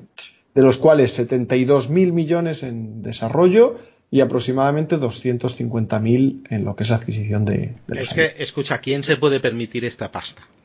pues ya sabes quién. Pues ya está. En fin. Además, esta pasta estaba planteada principal, hombre, también incluye coste de ciclo de vida, mantenimiento, etcétera, cadena logística para todo lo que es la vida del F-35, pero obviamente un bloque muy importante de gasto sucedería entre el primer prototipo y aproximadamente mediados de los años 30 que se esperaba la última entrega a Estados Unidos, aunque ahora posiblemente sea algo más tarde. Luego, eso sí, como diré más adelante, eh, ya han citado que esperan tener F-35 operativo hasta el año 2070, que ya será más. Fijaos de lo que estamos hablando, ¿eh? Estamos hablando de un caza que fue cuyo que, que, el concurso lo ganó Lockheed y eligieron el X-35 en el año 2001 y que va a durar hasta 2070 ya mínimo y lo más seguro es que llegue a 2080 fácil o más. Estamos hablando de tiempos del B-52, ¿no? Que ya cumplió, ya va a llegar al siglo con la última modernización. Es increíble, ¿no? Cuando hablamos de estas cosas nada que ver con los desarrollos que has citado antes de los Century o de la Segunda Guerra Mundial. No, no, no, no, no, tienen absolutamente nada que ver. Nada, pero, pero nada que ver, ¿no? Entonces, este, este megaproyecto de adquisición, de desarrollo de adquisición estadounidense, que os recuerdo que también iba a hacer avanzar muchísimo su tecnología de aviación de combate, tiene actualmente planeada la adquisición, Estados Unidos actualmente planea la adquisición de 2.470 F-35 incluyendo unos 15 prototipos. Eh, y además de eso, esperan que sus aliados adquieran varios cientos, llegando a algún de, F-35 adicionales. Y además, os recuerdo que en, aunque Reino Unido, como os dije antes, ya estaba involucrado con ellos desde mediados de los 90, ¿vale? O sea, Reino Unido ya contad con ello. Reino Unido, de hecho, era, eh, el, es el socio principal, de hecho es el socio, socio de nivel 1, el único socio de nivel 1, porque estuvo con ellos incluso desde, desde la definición del sustituto del Harrier. No del resto de versiones, pero de la, de la B, de esta Harrier, sí, ¿no? Entonces, y luego, además de eso, hay otros ocho socios dentro de este programa. Estados Unidos, entre muy principio, entre más, muy finales de los 90, año 99, 2000, 2001, 2002, fue consiguiendo a otros socios eh, internacionales dentro de la OTAN que aceptaron pagar ciertas cantidades de dinero, según el nivel de socio que tuvieran, que luego lo comento, eh, aportando dinero para el desarrollo del avión, a cambio teniendo en teoría eh, prioridad a la hora de informarse sobre él y de adquirirlo con, prioridad respecto a otros países que no, que no tuviesen esta calidad de socio. ¿no? Em, eh, como detalle, ahora importante también, porque hemos dicho el F-35 Lightning II, Es como lo apodaron y por qué? Pues porque eh, Lockheed eh, hizo un homenaje a un caza famosísimo, que fue caza de ataque, pero también tuvo bastante éxito como interceptor, el queridísimo P-38 Lightning de la Segunda Guerra Mundial, como lo apodaban, que era dos aviones y un piloto. Este maravilloso Lightning, que eran dos fuselajes, eh, dos motores con su fuselaje, que unidos por un ala central y, con una cabina en medio entre los dos motores, ahí va el piloto, ¿no? Es un diseño muy curioso de Logi. Es muy bonito, tenemos aviones 10, os recuerdo también, de este seguro, por eso también lo digo. Y además también en este caso el apodo encajaba bien porque al socio principal con el que llevaban desde, desde los 90 ya ahí definiendo esta versión B, que es Reino Unido, estos ingleses, pues resulta que también les servía porque recordemos que ellos tenían su mítico English Electric Lightning. En este caso distinto, era un caza interceptor puro eh, con unas prestaciones increíbles y una trepada brutal, una gran velocidad, eso sí, muy, muy poquita autonomía, ¿no? Justo para salir de la base, interceptar al enemigo y volver. Y eso, entonces quedan el, fue homenaje al Lockheed P-38 Lightning y al English Electric eh, Lightning también en forma de este F-35 Lightning 2, de ahí el 2, ¿no? Relámpago. Sí, sí, sí, no, estaba muy bien, ¿no? Habían cogido un, un avión mítico, norteamericano y un, bueno, no tan mítico, eh, británico, pero que sí, que bueno, era el único que se salvó de la, de la quema de prototipos cuando se dijo que todo iba a ser a partir de, de misiles, pues salió este avión experimental, del cual todavía, todavía no tenemos aviones 10, pero que bueno, lo prometemos lo prometemos. En, sí, de hecho es verdad que aquel famoso libro blanco de los 50 inglés que decía todo misiles, todo misiles. Sí. Mostró que no. Os recordamos también el F4, ¿no? O algunos Century que no tenían cañón porque decían ya todo va a ser misiles y va a ser que no. Y luego le tienen que poner el cañón. Que, ¿Dónde metemos el cañón? Pues es que nos dijisteis que no, no iba a haber. Búscate un, un, un lugar. Pero bueno. Eso le ha pasado un poco, y por cierto, ya que estamos al F-35, no le ha pasado porque se ha hecho así adrede desde el principio, pero el, F-35A, la versión para la Fuerza Aérea de Estados Unidos, la de despegue aterrizaje convencional desde pistas, ¿no? O CETOL, Conventional Takeoff and Landing, tiene el cañón integrado, por, cierto, es quinta generación de pleno siglo XXI y lleva cañón, como todo manda, como, como es debido. El de, sin embargo, tanto las versiones C, la de Carrier, la de portaaviones, de la US Navy y la versión B eh, de la V-STOL, la tipo Harrier de, los marines y de Reino Unido, estas eh, no lo tienen integrado y tienen que ponerle eh, un pod ventral de cañón, que puede, es un pod furtivo a su vez, una barquilla con cañón, pero lo tiene que llevar fuera ya también, que también tuvo sus problemas de puntería, de que si no acertaba, de que si tal. Pero bueno, curioso, ¿no? Pero sí que llevan, aún así está pensado para, para ello. Eso, hablando del programa en líneas generales, em, aquí quería comentaros que en, no sé por qué lo había cambiado de sitio, perdonad. Eh, como he dicho, en 2001, en octubre, se selecciona a Lockheed y su X-35. Pues bien, en diciembre de 2006, a veces dicen muy a principios de 2007, del año fiscal 2007, pero diciembre de 2006, tuvo lugar el primer vuelo del primer prototipo del F-35A. El, primer vuelo del, primer prototipo del F-35B sucedió en el, tercer trimestre del año fiscal 2008 y el F-35C de Carrier, de portaaviones para la US Navy, el primer prototipo voló por primera vez en junio de 2010, para que os hagáis una idea también temporal, ¿no? Una vez dicho esto, la Fuerza Aérea de Estados Unidos, la USAF, la United States Air Force, la, USAF, eh, recibió, empezó a recibir sus primeros aviones en, en 2012-2013, 2013. La US Navy en, 2013 también y los Marines un poquito antes, eso también 2012-2013, pero más bien en 2012, ¿no? La Fuerza Aérea de Estados Unidos, os recuerdo, adquiere el F-35A para sustituir a sus F-16 en versiones CD, bloques 40, 42, 50 y 52, también los CDDG de versión SEAD, Wild Whistle, eh, y también para sustituir a sus A-10 Warthog o A-10 Thunderbolt 2, los famosísimos cazacarros, ¿no? Pero ¿eso está por ver todavía o no? Porque hay una resistencia brutal. Sí, de eso también quería comentaros. Y el, y la idea era además, eh, pues igual que tenían hasta ahora la dualidad, el F-15, F-16, digamos, caza de alto nivel, caza de bajo nivel, no es así, pero digamos, caza de alto, caza de no tan alto, pues querían tener esa dualidad también con entre el F-22 y el F-35, tener un caza de, de alto nivel más aire-aire y un caza de menor nivel más aire-tierra, ¿no? Para ello, lo que tienen comprometido a día de hoy, de aquellos 2.470 F-35 para todo Estados Unidos, la USAF se quedaría con 1.763, es decir, 1.760 F-35As, esta versión CTOL, Conventional Takeoff and Landing, de aterrizaje y despegue convencional desde pista en tierra, ¿no? El, destacando que bueno que el F-35A por supuesto no es tan furtivo ni tan capaz en aire-aire, en superioridad aérea, como el F-22, ni mucho menos, aunque es mucho más capaz en misiones de ataque de de tierra, solo faltaba, pues que para eso fue diseñado, ¿no?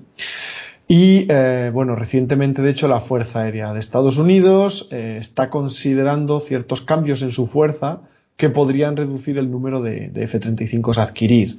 Por ejemplo, pues el reciente anuncio de que van a comprar entre 144 y 200 F-15EX de ultimísima versión para sustituir pues a, a sus F-15Es y a lo mejor algún C, lo cual siempre puede llevar a reducir eh, cantidades de F-35. La US Navy, que ya digo, empezó los dos, los tres ejércitos empezaron a recibir en 2012-13, la US Navy eh, quería sustituir sus F-18 con el F-35C de Carrier, Carrier version, versión de portaaviones, aterrizaje y despegue y apuntaje en portaaviones. Eh, lo cierto es que al final eso se ha ido modificando en que va a sustituir sus FA-18 en versión Legacy, los A, B, C y D. Recordad, A y C monoplazas, B, B y D biplazas. Pero eh, se va a combinar con los F-18 en versión EFG, e monoplaza, F biplaza y la G, que es el Growler, es la versión biplaza de guerra electrónica, inteligencia y ataque electrónico, que sustituyó al EA6G Growler, recordad. perdón, Prowler, el EA6, Prowler, eh, ahora es el Growler. Eh, ¿Y esto por qué fue? Pues porque la Armada de Estados Unidos, mm, recordad que le cancelaron varios programas, el sustituto de la 6, el sustituto del F-14, entonces se veía en las bragas de atacar, no estaba en tan buena situación como la Fuerza Aérea de Estados Unidos, y muy a finales de los 90 empezó a comprarle a Boeing, por eso, la versión F-18E eh, F Super Hornet, apodada Rhino, de rinoceronte, en grandes cantidades. Y de hecho, a día de hoy aún siguen adquiriendo, siguen recibiendo nuevos F-18. Entonces, estos F-18 en teoría, Super Hornet, eran un stopgap, eran un caza interino debido a, pues en espera del F-35 debido a sus retrasos y sobrecostes. Y al final, pues el Super Hornet se volvió definitivo y tan definitivo como que la US Navy eh, actualmente tiene casi 600 Super Hornet, mientras que sus planes son de adquirir 273, 270 F-35Cs. Señores, estamos hablando de 600 Super Hornet, que aunque algunos tienen 20 años de vida, con la modernización que les están haciendo ahora a Bloque 3, van a durar mínimo otros 20 años más. 600 Super Hornet frente a una adquisición planeada de tan solo 270 F-35Cs. O sea, aquí Boeing le comió la tostada a Lockheed, pero bien. Y con un, ¿eh? caza remozado. Pero bueno, a, ver, que eh, a lo mejor son las necesidades que tienen y entonces no necesitan que a ver, que tenemos la concepción, no, los Estados Unidos meten lo mejor de lo mejor, ¿no? Como la película, lo mejor de lo mejor de lo mejor, señor. No, tienen necesidades y si les sirve un avión antiguo, eh, remozado, pues le sirve un avión antiguo. Y si es más práctico, pues es más práctico, no sé. Por supuesto, ¿no? En este caso es eso, empezaron a adquirirlo mm, eso, como caza interino, por, por los retrasos del F-35. Cuando un caza es interino. Vino para quedarse, como hizo Australia, que luego lo comentaré, pero Australia igual. Australia compró Super Hornet, que compró un primer lote, creo, de 24 y luego compró otros 20 más como stopgap, como caza interino en espera por el retraso del F-35 que era el que realmente iban a comprar. Y al final, ¿qué ha pasado? Que compraron Super Hornet, que luego les ha gustado y han comprado más y de la versión electrónica también. Y al final, ¿qué pasa? Eso sí, reducen su pedido de F-35, como pasó en la US Navy, obviamente. Porque si estás comprando cientos, en el caso de Australia, docenas, de un caza cuarta generación, pero en una versión avanzada y etcétera, pues no vas a comprar ya todo lo que tenías planeado del siguiente, que te va a llegar unos unos pocos años después, ¿no? Y de hecho así sucedió. Australia también tenía pensado comprar hasta 100 F-35 y ahora mismo está en 60 y algo. O sea, para que vea, por tener ya F-18, ¿no? Pero bueno, el caso es que eso, la US Navy planea 273 F-35Cs y aquí eh, paso a los marines, al US Marine Corps, el USMC, también empezó a recibir los primeros B en 2012 los marines eh, planean sustituir con él, con sus F-18 A, B, C y D, los Legacy, y por supuesto también los AV-8B Harrier, versión Day versión Night.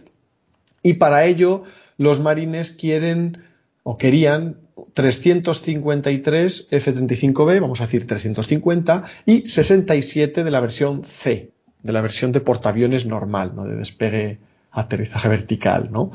O STOL o VSTOL. Em, vamos a decir 350 y 70 para redondear. Eh, hay que recordar que esta versión B, esta versión de aterrizaje corto, despegue vertical, es la que ha lastrado en buena medida casi todo el desarrollo y todo el programa debido a la gran dificultad técnica que ha supuesto los, los, retrasos y sobrecostes que ha generado. De hecho, se ha dicho que si no hubiese tenido esta versión el F-35, posiblemente habría llegado bastante antes y, bastante menos caro. ¿Vale? Para que os hagáis una idea. Entonces, como detalle, deciros que em, eso, eh, la, esta adquisición de hecho de 350 F-35B eh, se va a reducir prácticamente casi seguro en unos 50, es decir, que se quedarán unos 300, porque ya han decidido que cambian sus prioridades y que van a reducir nueve de sus escuadrones, que en vez de lugar, en lugar de tener 16 aviones tendrán 10, con lo cual eso supone un recorte de unos 54 Bs, pues eso, se quedarían en vez de 350 en 300. Y la versión C, estos 67 Cs que compran, es porque ellos también, recordad, se embarcan en los portaaviones convencionales de, de la Marina de Estados Unidos, ¿no? Para trabajar con ellos codo con codo. De hecho, los marines, a diferencia de los de la Armada, no eh, quiso comprar el FA-18 EF Super Hornet, el Rhino, y en su lugar sí que prefirió esperar el F-35B, pese al retraso, y entre otras cosas porque ellos querían sí o sí un sustituto del Harrier y no querían arriesgar a que por adquirir más Super Hornet no les diesen tantos Bs, porque ellos, recordad, sus buques anfibios LHDs, LHAs no pueden operar la versión C, la versión de portaaviones, no tienen, no tienen catapulta, no tienen cables de frenado, no tienen tanto tamaño ni longitud, ¿no? Su pista. Entonces ellos querían sí o sí la versión B y, apostaron a muerte por ella. Sin, y no adquirieron Super Hornet en espera, que hicieron bien, ¿eh? luego visto lo visto. Y en cuanto a socios del programa, pues ya os recuerdo eso, Reino Unido, los ingleses estaban desde mediados de los 90 definiendo junto con los marines estadounidenses aquel programa STOBL, SSF, luego dio el CALF, luego el, el, y el Joint Strike Fighter. Entonces el, el, socio principal, eh, bueno, obviamente el cliente principal es Estados Unidos, ya os dije, recordad aproximadamente 1760 para la Fuerza Aérea, 270 para la Armada, 350 para los marines, más 70 de la versión de portaaviones. Socio de nivel 1, solo hay uno, que es Reino Unido, que sus planes actualmente son de adquirir 138 de la versión B, de tipo Harrier, de aterrizaje vertical, del cual recibieron el primero en el año 2012, más o menos al mismo tiempo que Estados Unidos, que estuvieron unos años allí destacados en Estados Unidos para entrenamiento y etcétera. Estados Unidos ha sido muy celosa de mantener confidencialidad y de su tecnología, entonces lo normal era que los clientes recibieran sus aviones en una base de Estados Unidos y que se quedasen allí, los pilotos fuesen allí a entrenarse unos añitos hasta que luego les han dejado traérselos a, a sus países definitivos, ¿no? Luego, eh, socios de nivel 2, el programa Joint Strike Fighter un tiene momento, un momento. dos. Perdona, ¿el portaaviones británico no lleva la versión C? No, es la versión B. ¿No iban a hacer una catapulta y toda la historia en el nuevo portaaviones suyo para...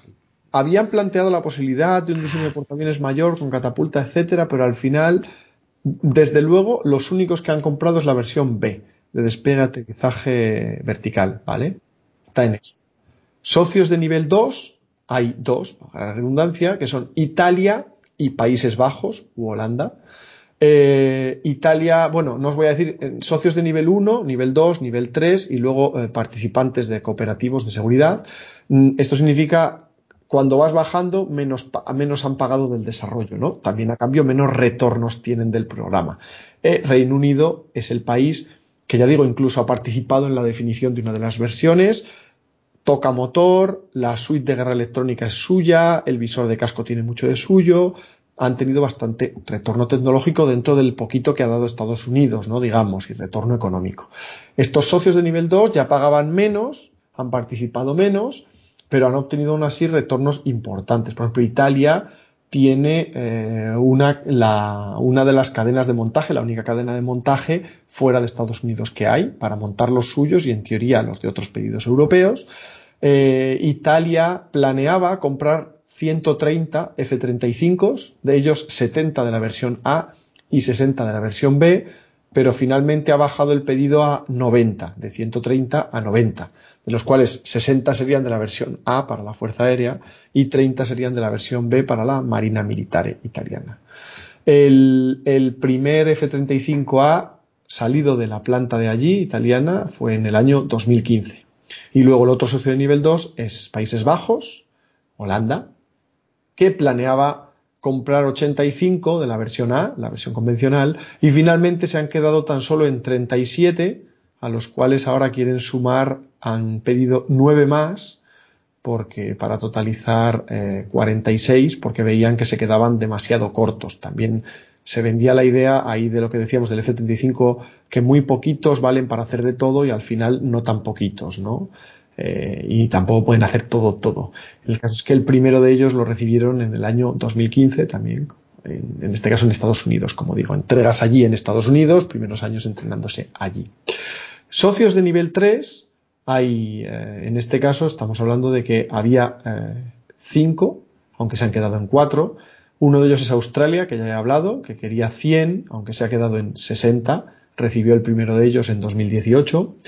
El otro, eh, socio de nivel 3, es Canadá, que quería 65, pero aunque ahora sigue siendo socio del programa, pero anularon la adquisición de F-35 y ahora mismo están en concurso, un concurso en el que está el, sigue el F-35, de hecho adaptaron el concurso para que pudiese entrar este avión, o sea que está muy sesgado, claro, porque un país que es socio del Joint Strike Fighter y que sesga el concurso para que se mantenga dentro, pues, pues ya imaginamos cuál va a ganar, ¿no? Que tendrán su razón, pero para eso no hagas concurso, ya sabemos estas cosas. Pero están el F-35, el Super Hornet, el Eurofighter, el Rafale y el Gripen. Ya veremos qué da, es uno de los interesantes. El otro socio de nivel 3 es Dinamarca, que se comprometió a 27 y que empezará a recibir el primero en breve, creo que era el año que viene. Eh, Noruega es el otro socio de nivel 3. Noruega eh, decidió comprar 52, de los cuales recibió el primero en 2015 allí en Estados Unidos y ya el primero aterrizó en Noruega en el año 2017. Y el otro socio era Turquía. Turquía que iba a comprar hasta 100 y va a ser el segundo cliente más importante externo, digo, del F-35 tras Reino Unido y de hecho recibió el primero de ellos en Estados Unidos, pero como ya sabéis, eh, Turquía ahora está haciendo un juego muy extraño en que se ha enemistado con, Europa, se ha enemistado con Estados Unidos y con la OTAN, se ha enemistado con Rusia, aunque el hecho es que se empeñó en comprarle a Rusia el sistema de defensa aérea avanzado S-400 en una versión reciente y Estados Unidos dijo que mm, se adquiría ese sistema avanzado ruso no iban a, no iban a aceptar que siguiese el programa F-35 por temas de confidencialidad, traspasos de información crítica a Rusia, etcétera, y al final Turquía siguió adelante y se ha cancelado ese socio, esa venta, de manera que los ocho aviones que F-35A, pues todos los que he dicho, perdona, últimos eran A, versión A, ¿vale? Estos ocho primeros F-35A para Turquía que ya estaban fabricados, pues van a ser para la Fuerza Aérea de Estados Unidos finalmente no han llegado a entregarse en Turquía. ¿eh? Se entregaron, pero allí, en Estados Unidos, y al final se los quedan ellos. Y luego hay una cosa que llaman Security Cooperative Participants, SCP, que son Israel y Singapur, que no eran socios como tal, no pagarían prácticamente nada, pero bueno, tenían una especie de, de, de, primer puesto para informarse sobre el avión. Y el caso es que Israel finalmente compró 50 F-35As y ahora quiere 25 más para totalizar 75. Llegó a plantear la opción de comprar la versión B de despegue aterrizaje vertical, pero no lo ha hecho finalmente y el primero llegó en diciembre de 2016 a Israel. Y luego Singapur, que, eh, que de hecho ya ha hecho pedido también, un pedido muy muy pequeñito, muy llamativo, porque ha pedido la versión B de despegue aterrizaje vertical, pero tan solo ha pedido cuatro aviones con opciones a otros ocho para totalizar doce. Pero lo que es el contrato en firme es solo por cuatro. Que esto es lo más ridículo que he oído yo en muchas décadas en programas de adquisición de cazas de combate de, alto nivel. Porque vale, que me digas que, me lo voy a inventar, ¿eh? que Malí compra cuatro Super Tucanos, me lo puedo esperar. Pero que Singapur compre cuatro F-35 con opciones de ocho, bueno, pues les va a salir baratito, ¿sabes? Porque sabes que hay costes fijos que, que cuantos menos compres, más caro te sale. Pero bueno, supongo que acabarán comprando los 12, que tampoco es gran cosa, pero bueno, ya, son, ya me gustaría a mí esos 12 para la Sí, no, con las Spradleys yo creo que están todos como locos por tener alguna cosa moderna allí. Vamos. Y luego por último quedan, esto ya no son socios del programa, estos son ya eh, exportaciones que han conseguido a posteriori, y es Corea del Sur, que ha adquirido 40 de la versión A más 20 de la versión B recientemente para embarcarla en buques anfibios. En 2018 lo recibió en Estados Unidos y el primero llegó a Corea del Sur en 2019.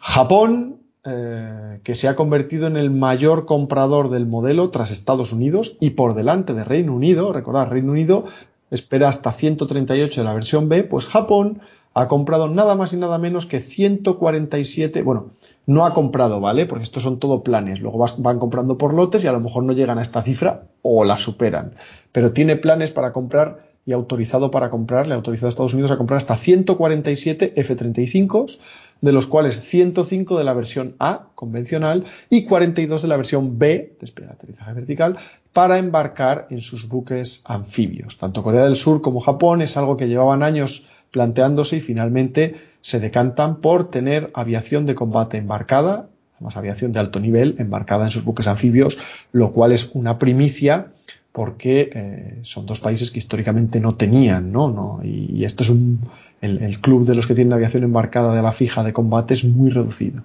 Y luego por último quedan Bélgica, que recientemente firmó para comprar 34 F-35As, y Polonia, que aún más recientemente ha firmado para adquirir 32 F-35A. A destacar las pequeñas cantidades compradas por países como Dinamarca, Países Bajos, eh, Bélgica, Polonia, cantidades de una treintena, ¿eh?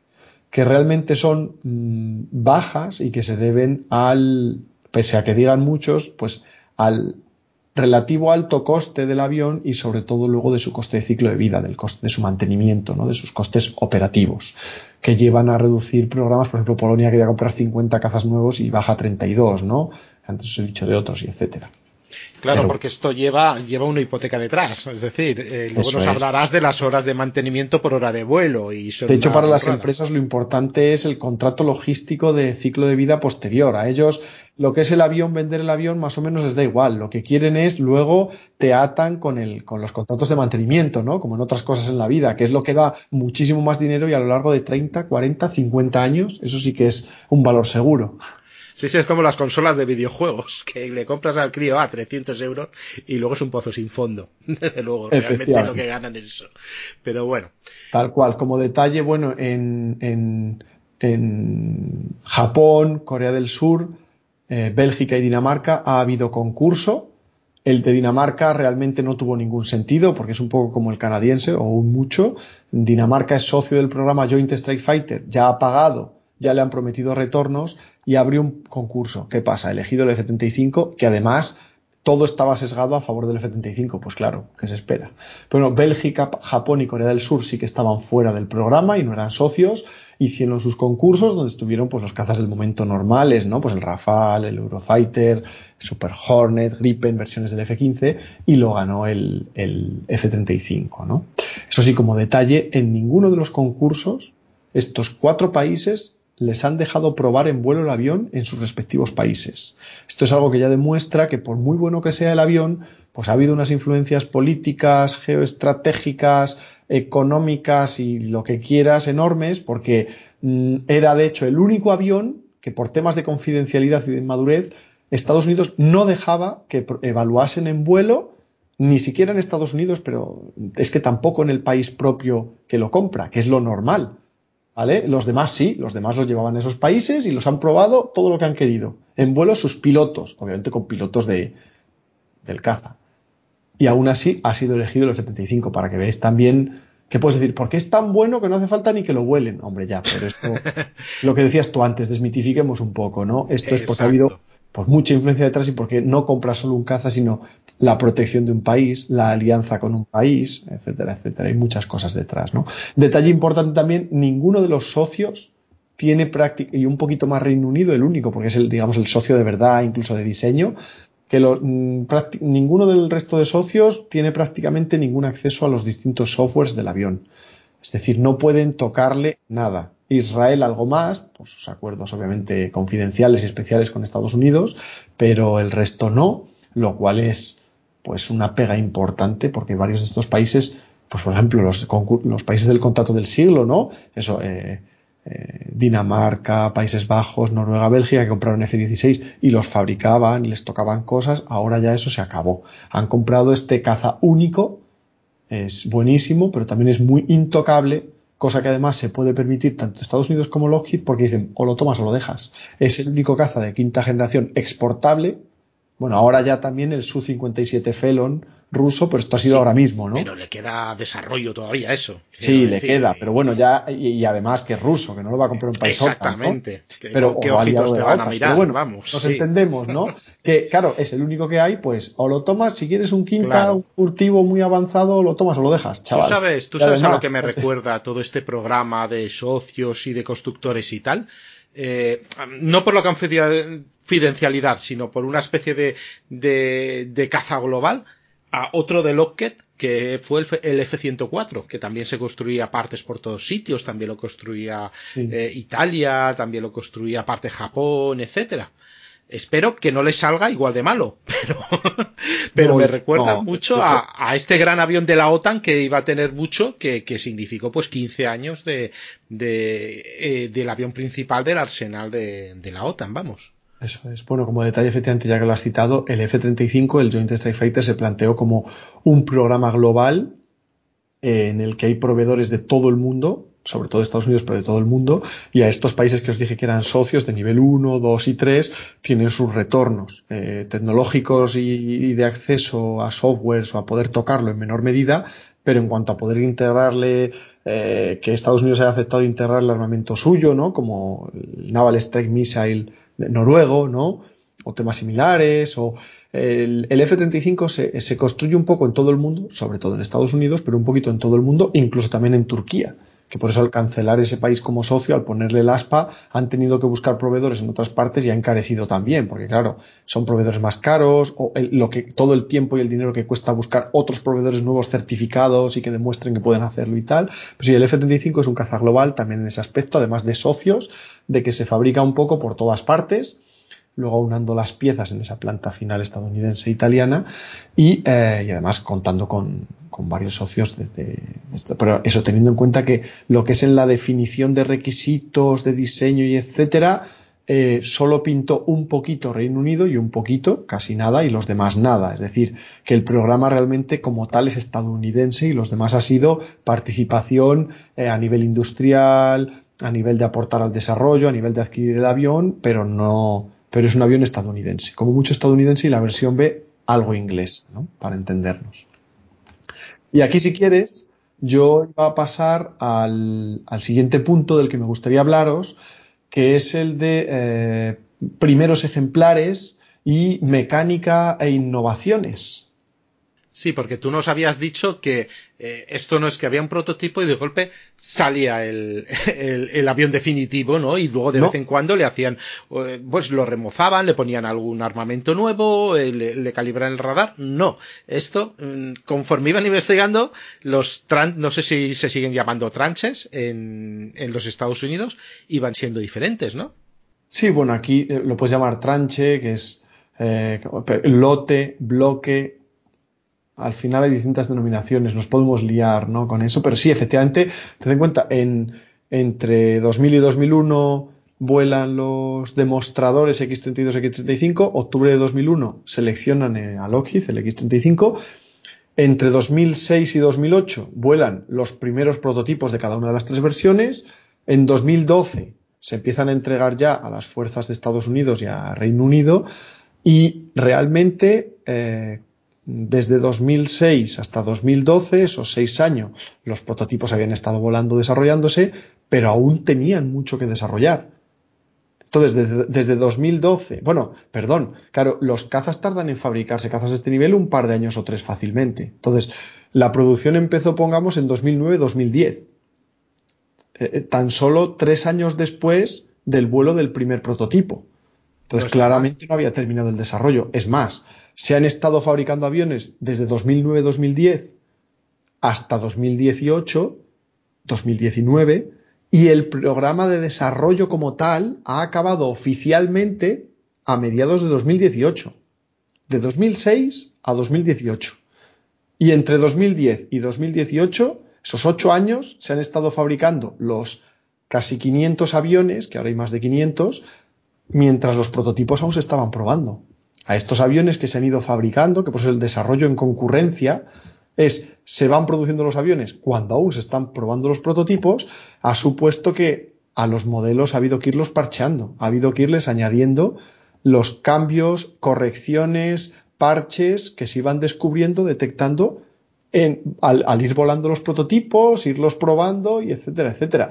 Obviamente, en los últimos aviones, los aviones ya fabricados en 2018, apenas habrá, habrá habido que hacerles cambios, pero tened en cuenta que hay toda una gama de cientos de F-35 ya entregados, que los primeros de ellos, los de 2012, los, los que se empezaron a fabricar en 2010, entregados en 2012, 2010, 2011, 2012, 13, 14, esos han tenido que hacerles cientos, literalmente cientos de cambios que han costado decenas de millones de dólares por avión que los han tenido que cambiar casi totalmente en aspectos estructurales, de electrónica, muy importante, de software, que la cantidad de softwares y de millones de líneas que tiene el, el F-35 es brutal, y ya sabéis que tocas una línea de software y jodes los otros millón y medio, porque cambias una línea y puede hacer que deje de funcionar todo lo demás, ¿no?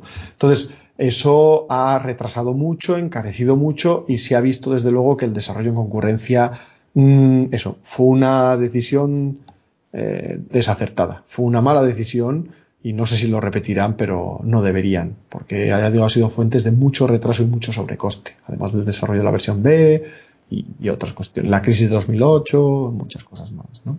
Porque entre las versiones, ¿qué diferencia de precio hay? Aproximado. Yo sé que empieza con un precio alto y luego va bajando, pero. Sí, bueno, de eso iba a hablar luego más adelante.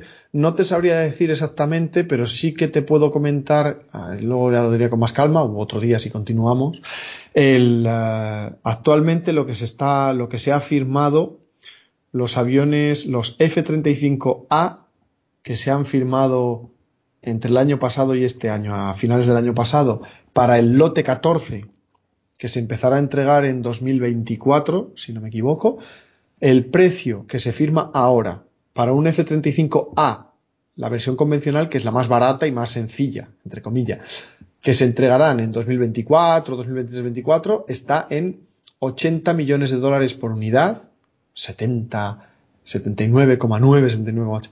Está en 80 millones de dólares por unidad flyaway, es decir, pelado, sin repuestos, sin mantenimiento, sí. sin logística, sin entrenamiento, sin armas, sin nada, que eso no existe, o sea, no existe el comprar un avión pelado, ¿vale? No. Pero bueno, 80, eh, o sea, eso, en, en la versión C, que ya es algo más cara, posiblemente creo recordar que estaba cerca entre los 90 y los 100 millones de dólares por unidad, creo que más cerca de los 100, y la versión B de despegue aterrizaje vertical, que es la más cara con diferencia y a la vez la más limitada eh, en prestaciones y tal por temas técnicos, es eh, eh, está cerca de los 110 o algo así millones de dólares por unidad si no me equivoco. Ya te diré mm, con sí, más bueno, ya lo veremos pero es más, una diferencia pero muy importante, es, claro, de precio.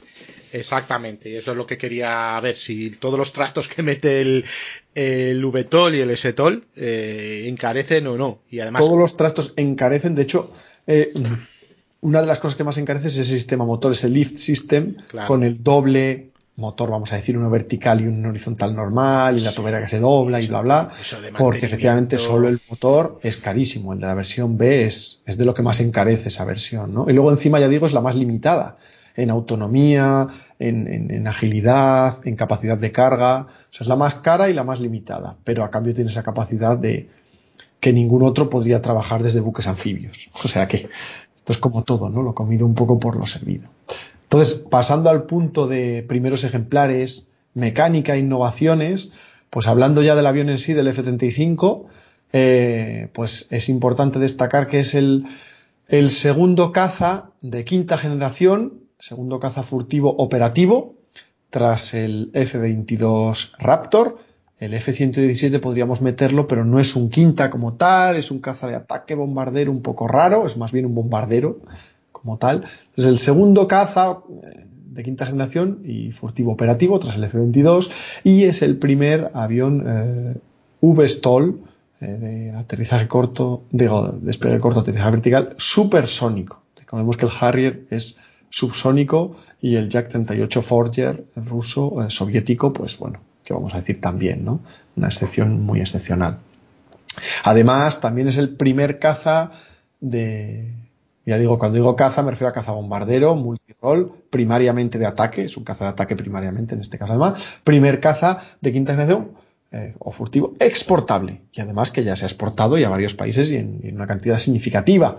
Algo importante también porque ya digo, ahora también lo es el, ya Rusia anunció el año pasado que sacaba la versión de exportación del Su-57 Felon, el antiguo T-50 del programa PACFA, pero de momento nadie lo ha comprado, o sea que se no está aún exportado. Y además ese es para esfera soviética rusa, no. Sí, no. el mercado es mucho más pequeño y bueno, les tocará negociar con los indios a ver si le cuelan alguno y con los chinos pues a ver si hacen alguna cosa. Pero... Bueno, los chinos tienen su J20 y su J31 y ya andan también sacándose la sexta de la manga, igual que Rusia. Sí, sí, pero necesitan de los motores rusos. Ese es otro, ese, es otro discurso. Por lo menos en 30 o 40 años van a necesitar todavía de, de, los rusos. Pero bueno, es, es, otro discurso, ya, ya hablaremos porque es otro discurso interesante.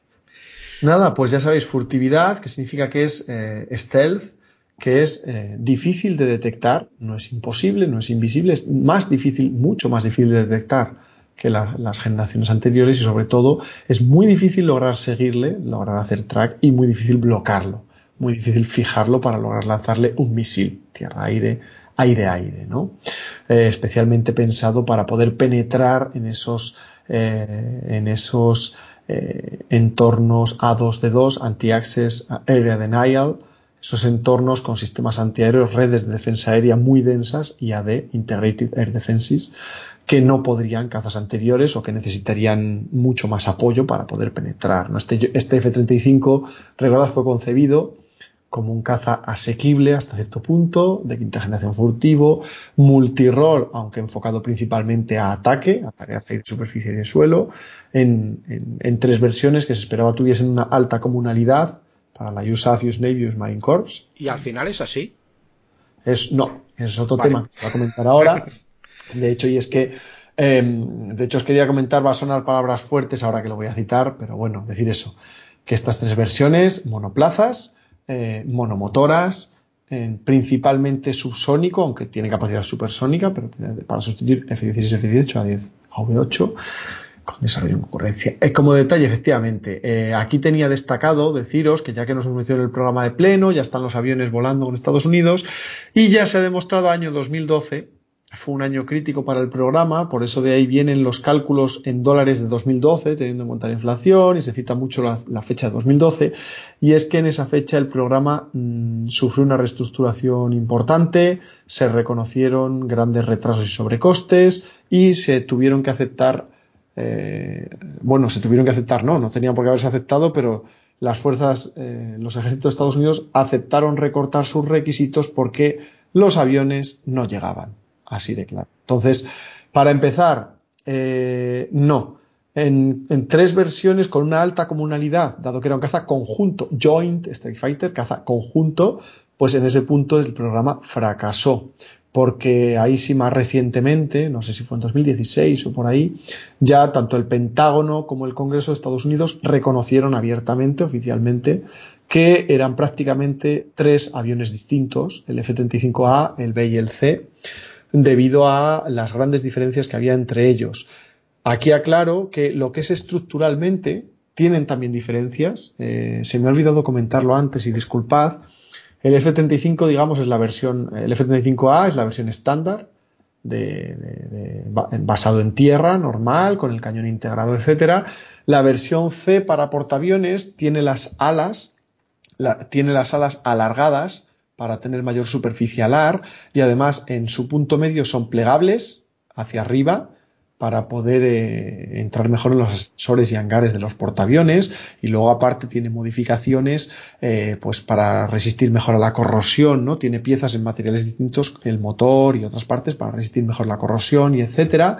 Y tiene el tren de aterrizaje por supuesto reforzado para para los tirones de la catapulta y los aterrizajes tan fuertes, esos apontajes que son realmente como, como accidentes controlados en, en. Sí, eso sube muchísimo estrés. Eso es. Y el F-35B, pues que os voy a contar, con todo el sistema motor totalmente distinto de sus compañeros, con un montón de compuertas adicionales que no tienen, compuertas que tienen que ser furtivas además, tenedlo en cuenta, tanto en la parte de arriba y de abajo para ese motor intermedio como para, como para los para estos estabilizadores laterales, como las compuertas que se abren detrás para que la, tobera pueda girar 90 grados hacia abajo y mil cosas más, ¿no? Entonces, sí que hay diferencias estructurales importantes, pero si queréis incluso podemos obviarlas. Diferencias en electrónica no hay tantas porque es lo mismo, que, porque son muy importantes.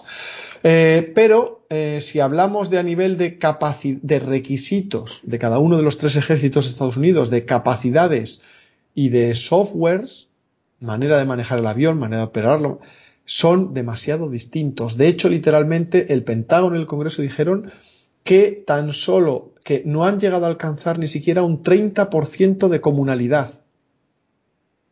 Ni un 30%. Aunque haya partes de hardware en que sí, la realidad es que los requisitos de los tres ejércitos eran tan distintos entre sí que al final, mm, entre las diferencias de, físicas, más las diferencias de software, de capacidades y de misiones, son como si fuesen tres aviones distintos. Por eso realmente podríais decir no el F-35, sino que podríais decir los F-35, A, B y C.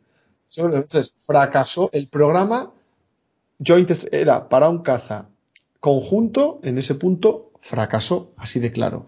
Otro punto, ser un caza relativamente asequible, affordable. Esto era un punto muy importante del programa y es un punto en el que a día de hoy también ha fracasado, porque no solo el avión no es lo barato que se esperaba, desde luego es más barato que otros, es mucho más barato que F-22, es más barato que Eurofighter o que Rafale, por ejemplo, pero no es lo barato que esperaban, ¿no? O más que lo barato, lo no tan caro que esperaban. Pero sobre todo, es que su coste de operación, su coste de hora de vuelo, su coste de ciclo de vida, a día de hoy sigue siendo mucho más caro que lo que esperaban, que luego lo comentaré. Es más, es prácticamente el doble de caro de lo que esperaban y no esperan que vaya a bajar mucho más. Entonces, no es un caza asequible, lo cual se ha demostrado en numerosas auditorías de Estados Unidos, de Reino Unido, de Holanda, que han demostrado que por eso han tenido que reducir cantidad de aviones, porque es que se les ha comido el presupuesto la adquisición y luego contar con la logística para sus 40 años de vida, ¿no? Entonces, no es un caza tampoco, no es conjunto, no es común, no es tampoco asequible o relativamente asequible. Y em, por estas dos razones, yo digo, que a veces he criticado, que aunque el avión sea muy bueno y mejor que saldrá, porque aún está evolucionando y Estados Unidos está invirtiendo muchísimo dinero en él, porque claro, ha puesto todos los huevos en la misma cesta. Es su futuro, depende de ese avión, vamos, de ese Claro, es que literalmente Estados Unidos ha puesto todos los huevos en la misma cesta, por eso es el caza único. Dependen de él la Fuerza Aérea, la Marina y los marines. Es decir, como no salga bien, la han cagado porque eh, comprometen toda la defensa y capacidad ofensiva de Estados Unidos. Entonces, va a salir bien porque la mayor potencia del planeta, con el mayor presupuesto en defensa y el mayor conocimiento y capacidad tecnológico, industrial, ingenieril de I de más es Estados Unidos y lo está invirtiendo todo en este avión. Entonces va a salir bien, con perdón, por cojones. Porque van a meter el dinero que no. Pero a base de dinero. De hecho, hay un gráfico que os quería comentar más adelante, muy gracioso, que es eh, que dice mm, ¿cómo, ¿cómo, sale adelante el F-35? Y aparece un, dibujo del F-35 de perfil, el F-35 en lateral, ¿no? De perfil, y tiene las típicas flechas de empuje, eh, eh, perdón, empuje, resistencia y tal, tal, ¿no? Pues la flecha hacia arriba, ¿qué dice? perdón, la flecha hacia abajo, que digamos sería el peso, ¿no? Que pone realidad la flecha hacia atrás, que sería la resistencia, que pone las verdades, y la flecha hacia adelante, que sería el empuje, y la de hacia arriba, que sería la sustentación, es dinero y más dinero.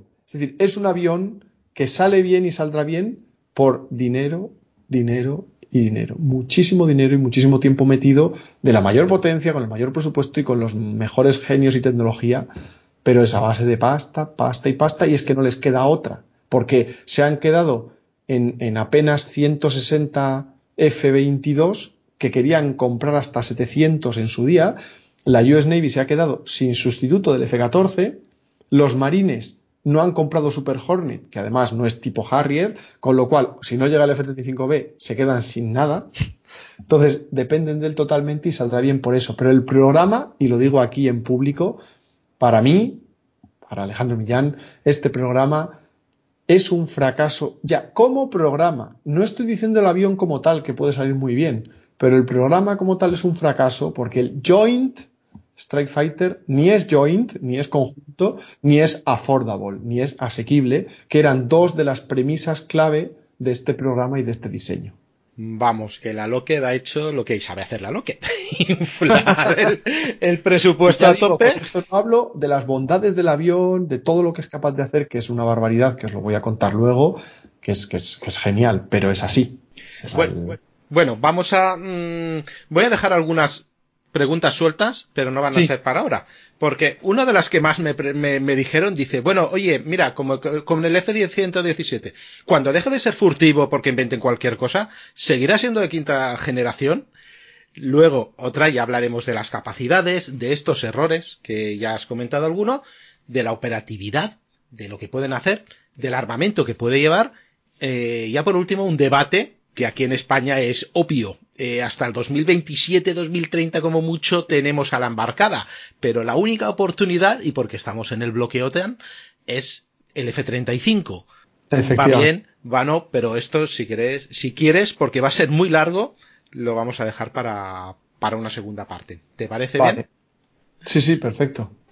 Pues Alejandro, Alejandro Millán de Por Tierra, Mar y Aire, que lo podéis encontrar tanto en el bueno tú eres el habitual tú, tú y Juan Luis sois los que siempre aparecéis en el en el podcast. Sí Juan Luis Poliorcetes yo Alex Orel y también bueno Francisco de Panto Sí, sí, sí. sí. De, sobre todo de tema naval. Pues eso, os emplazamos al, al, siguiente porque ya llevamos, creo, más de dos horas y todavía queda tela por hablar del, del avión de moda.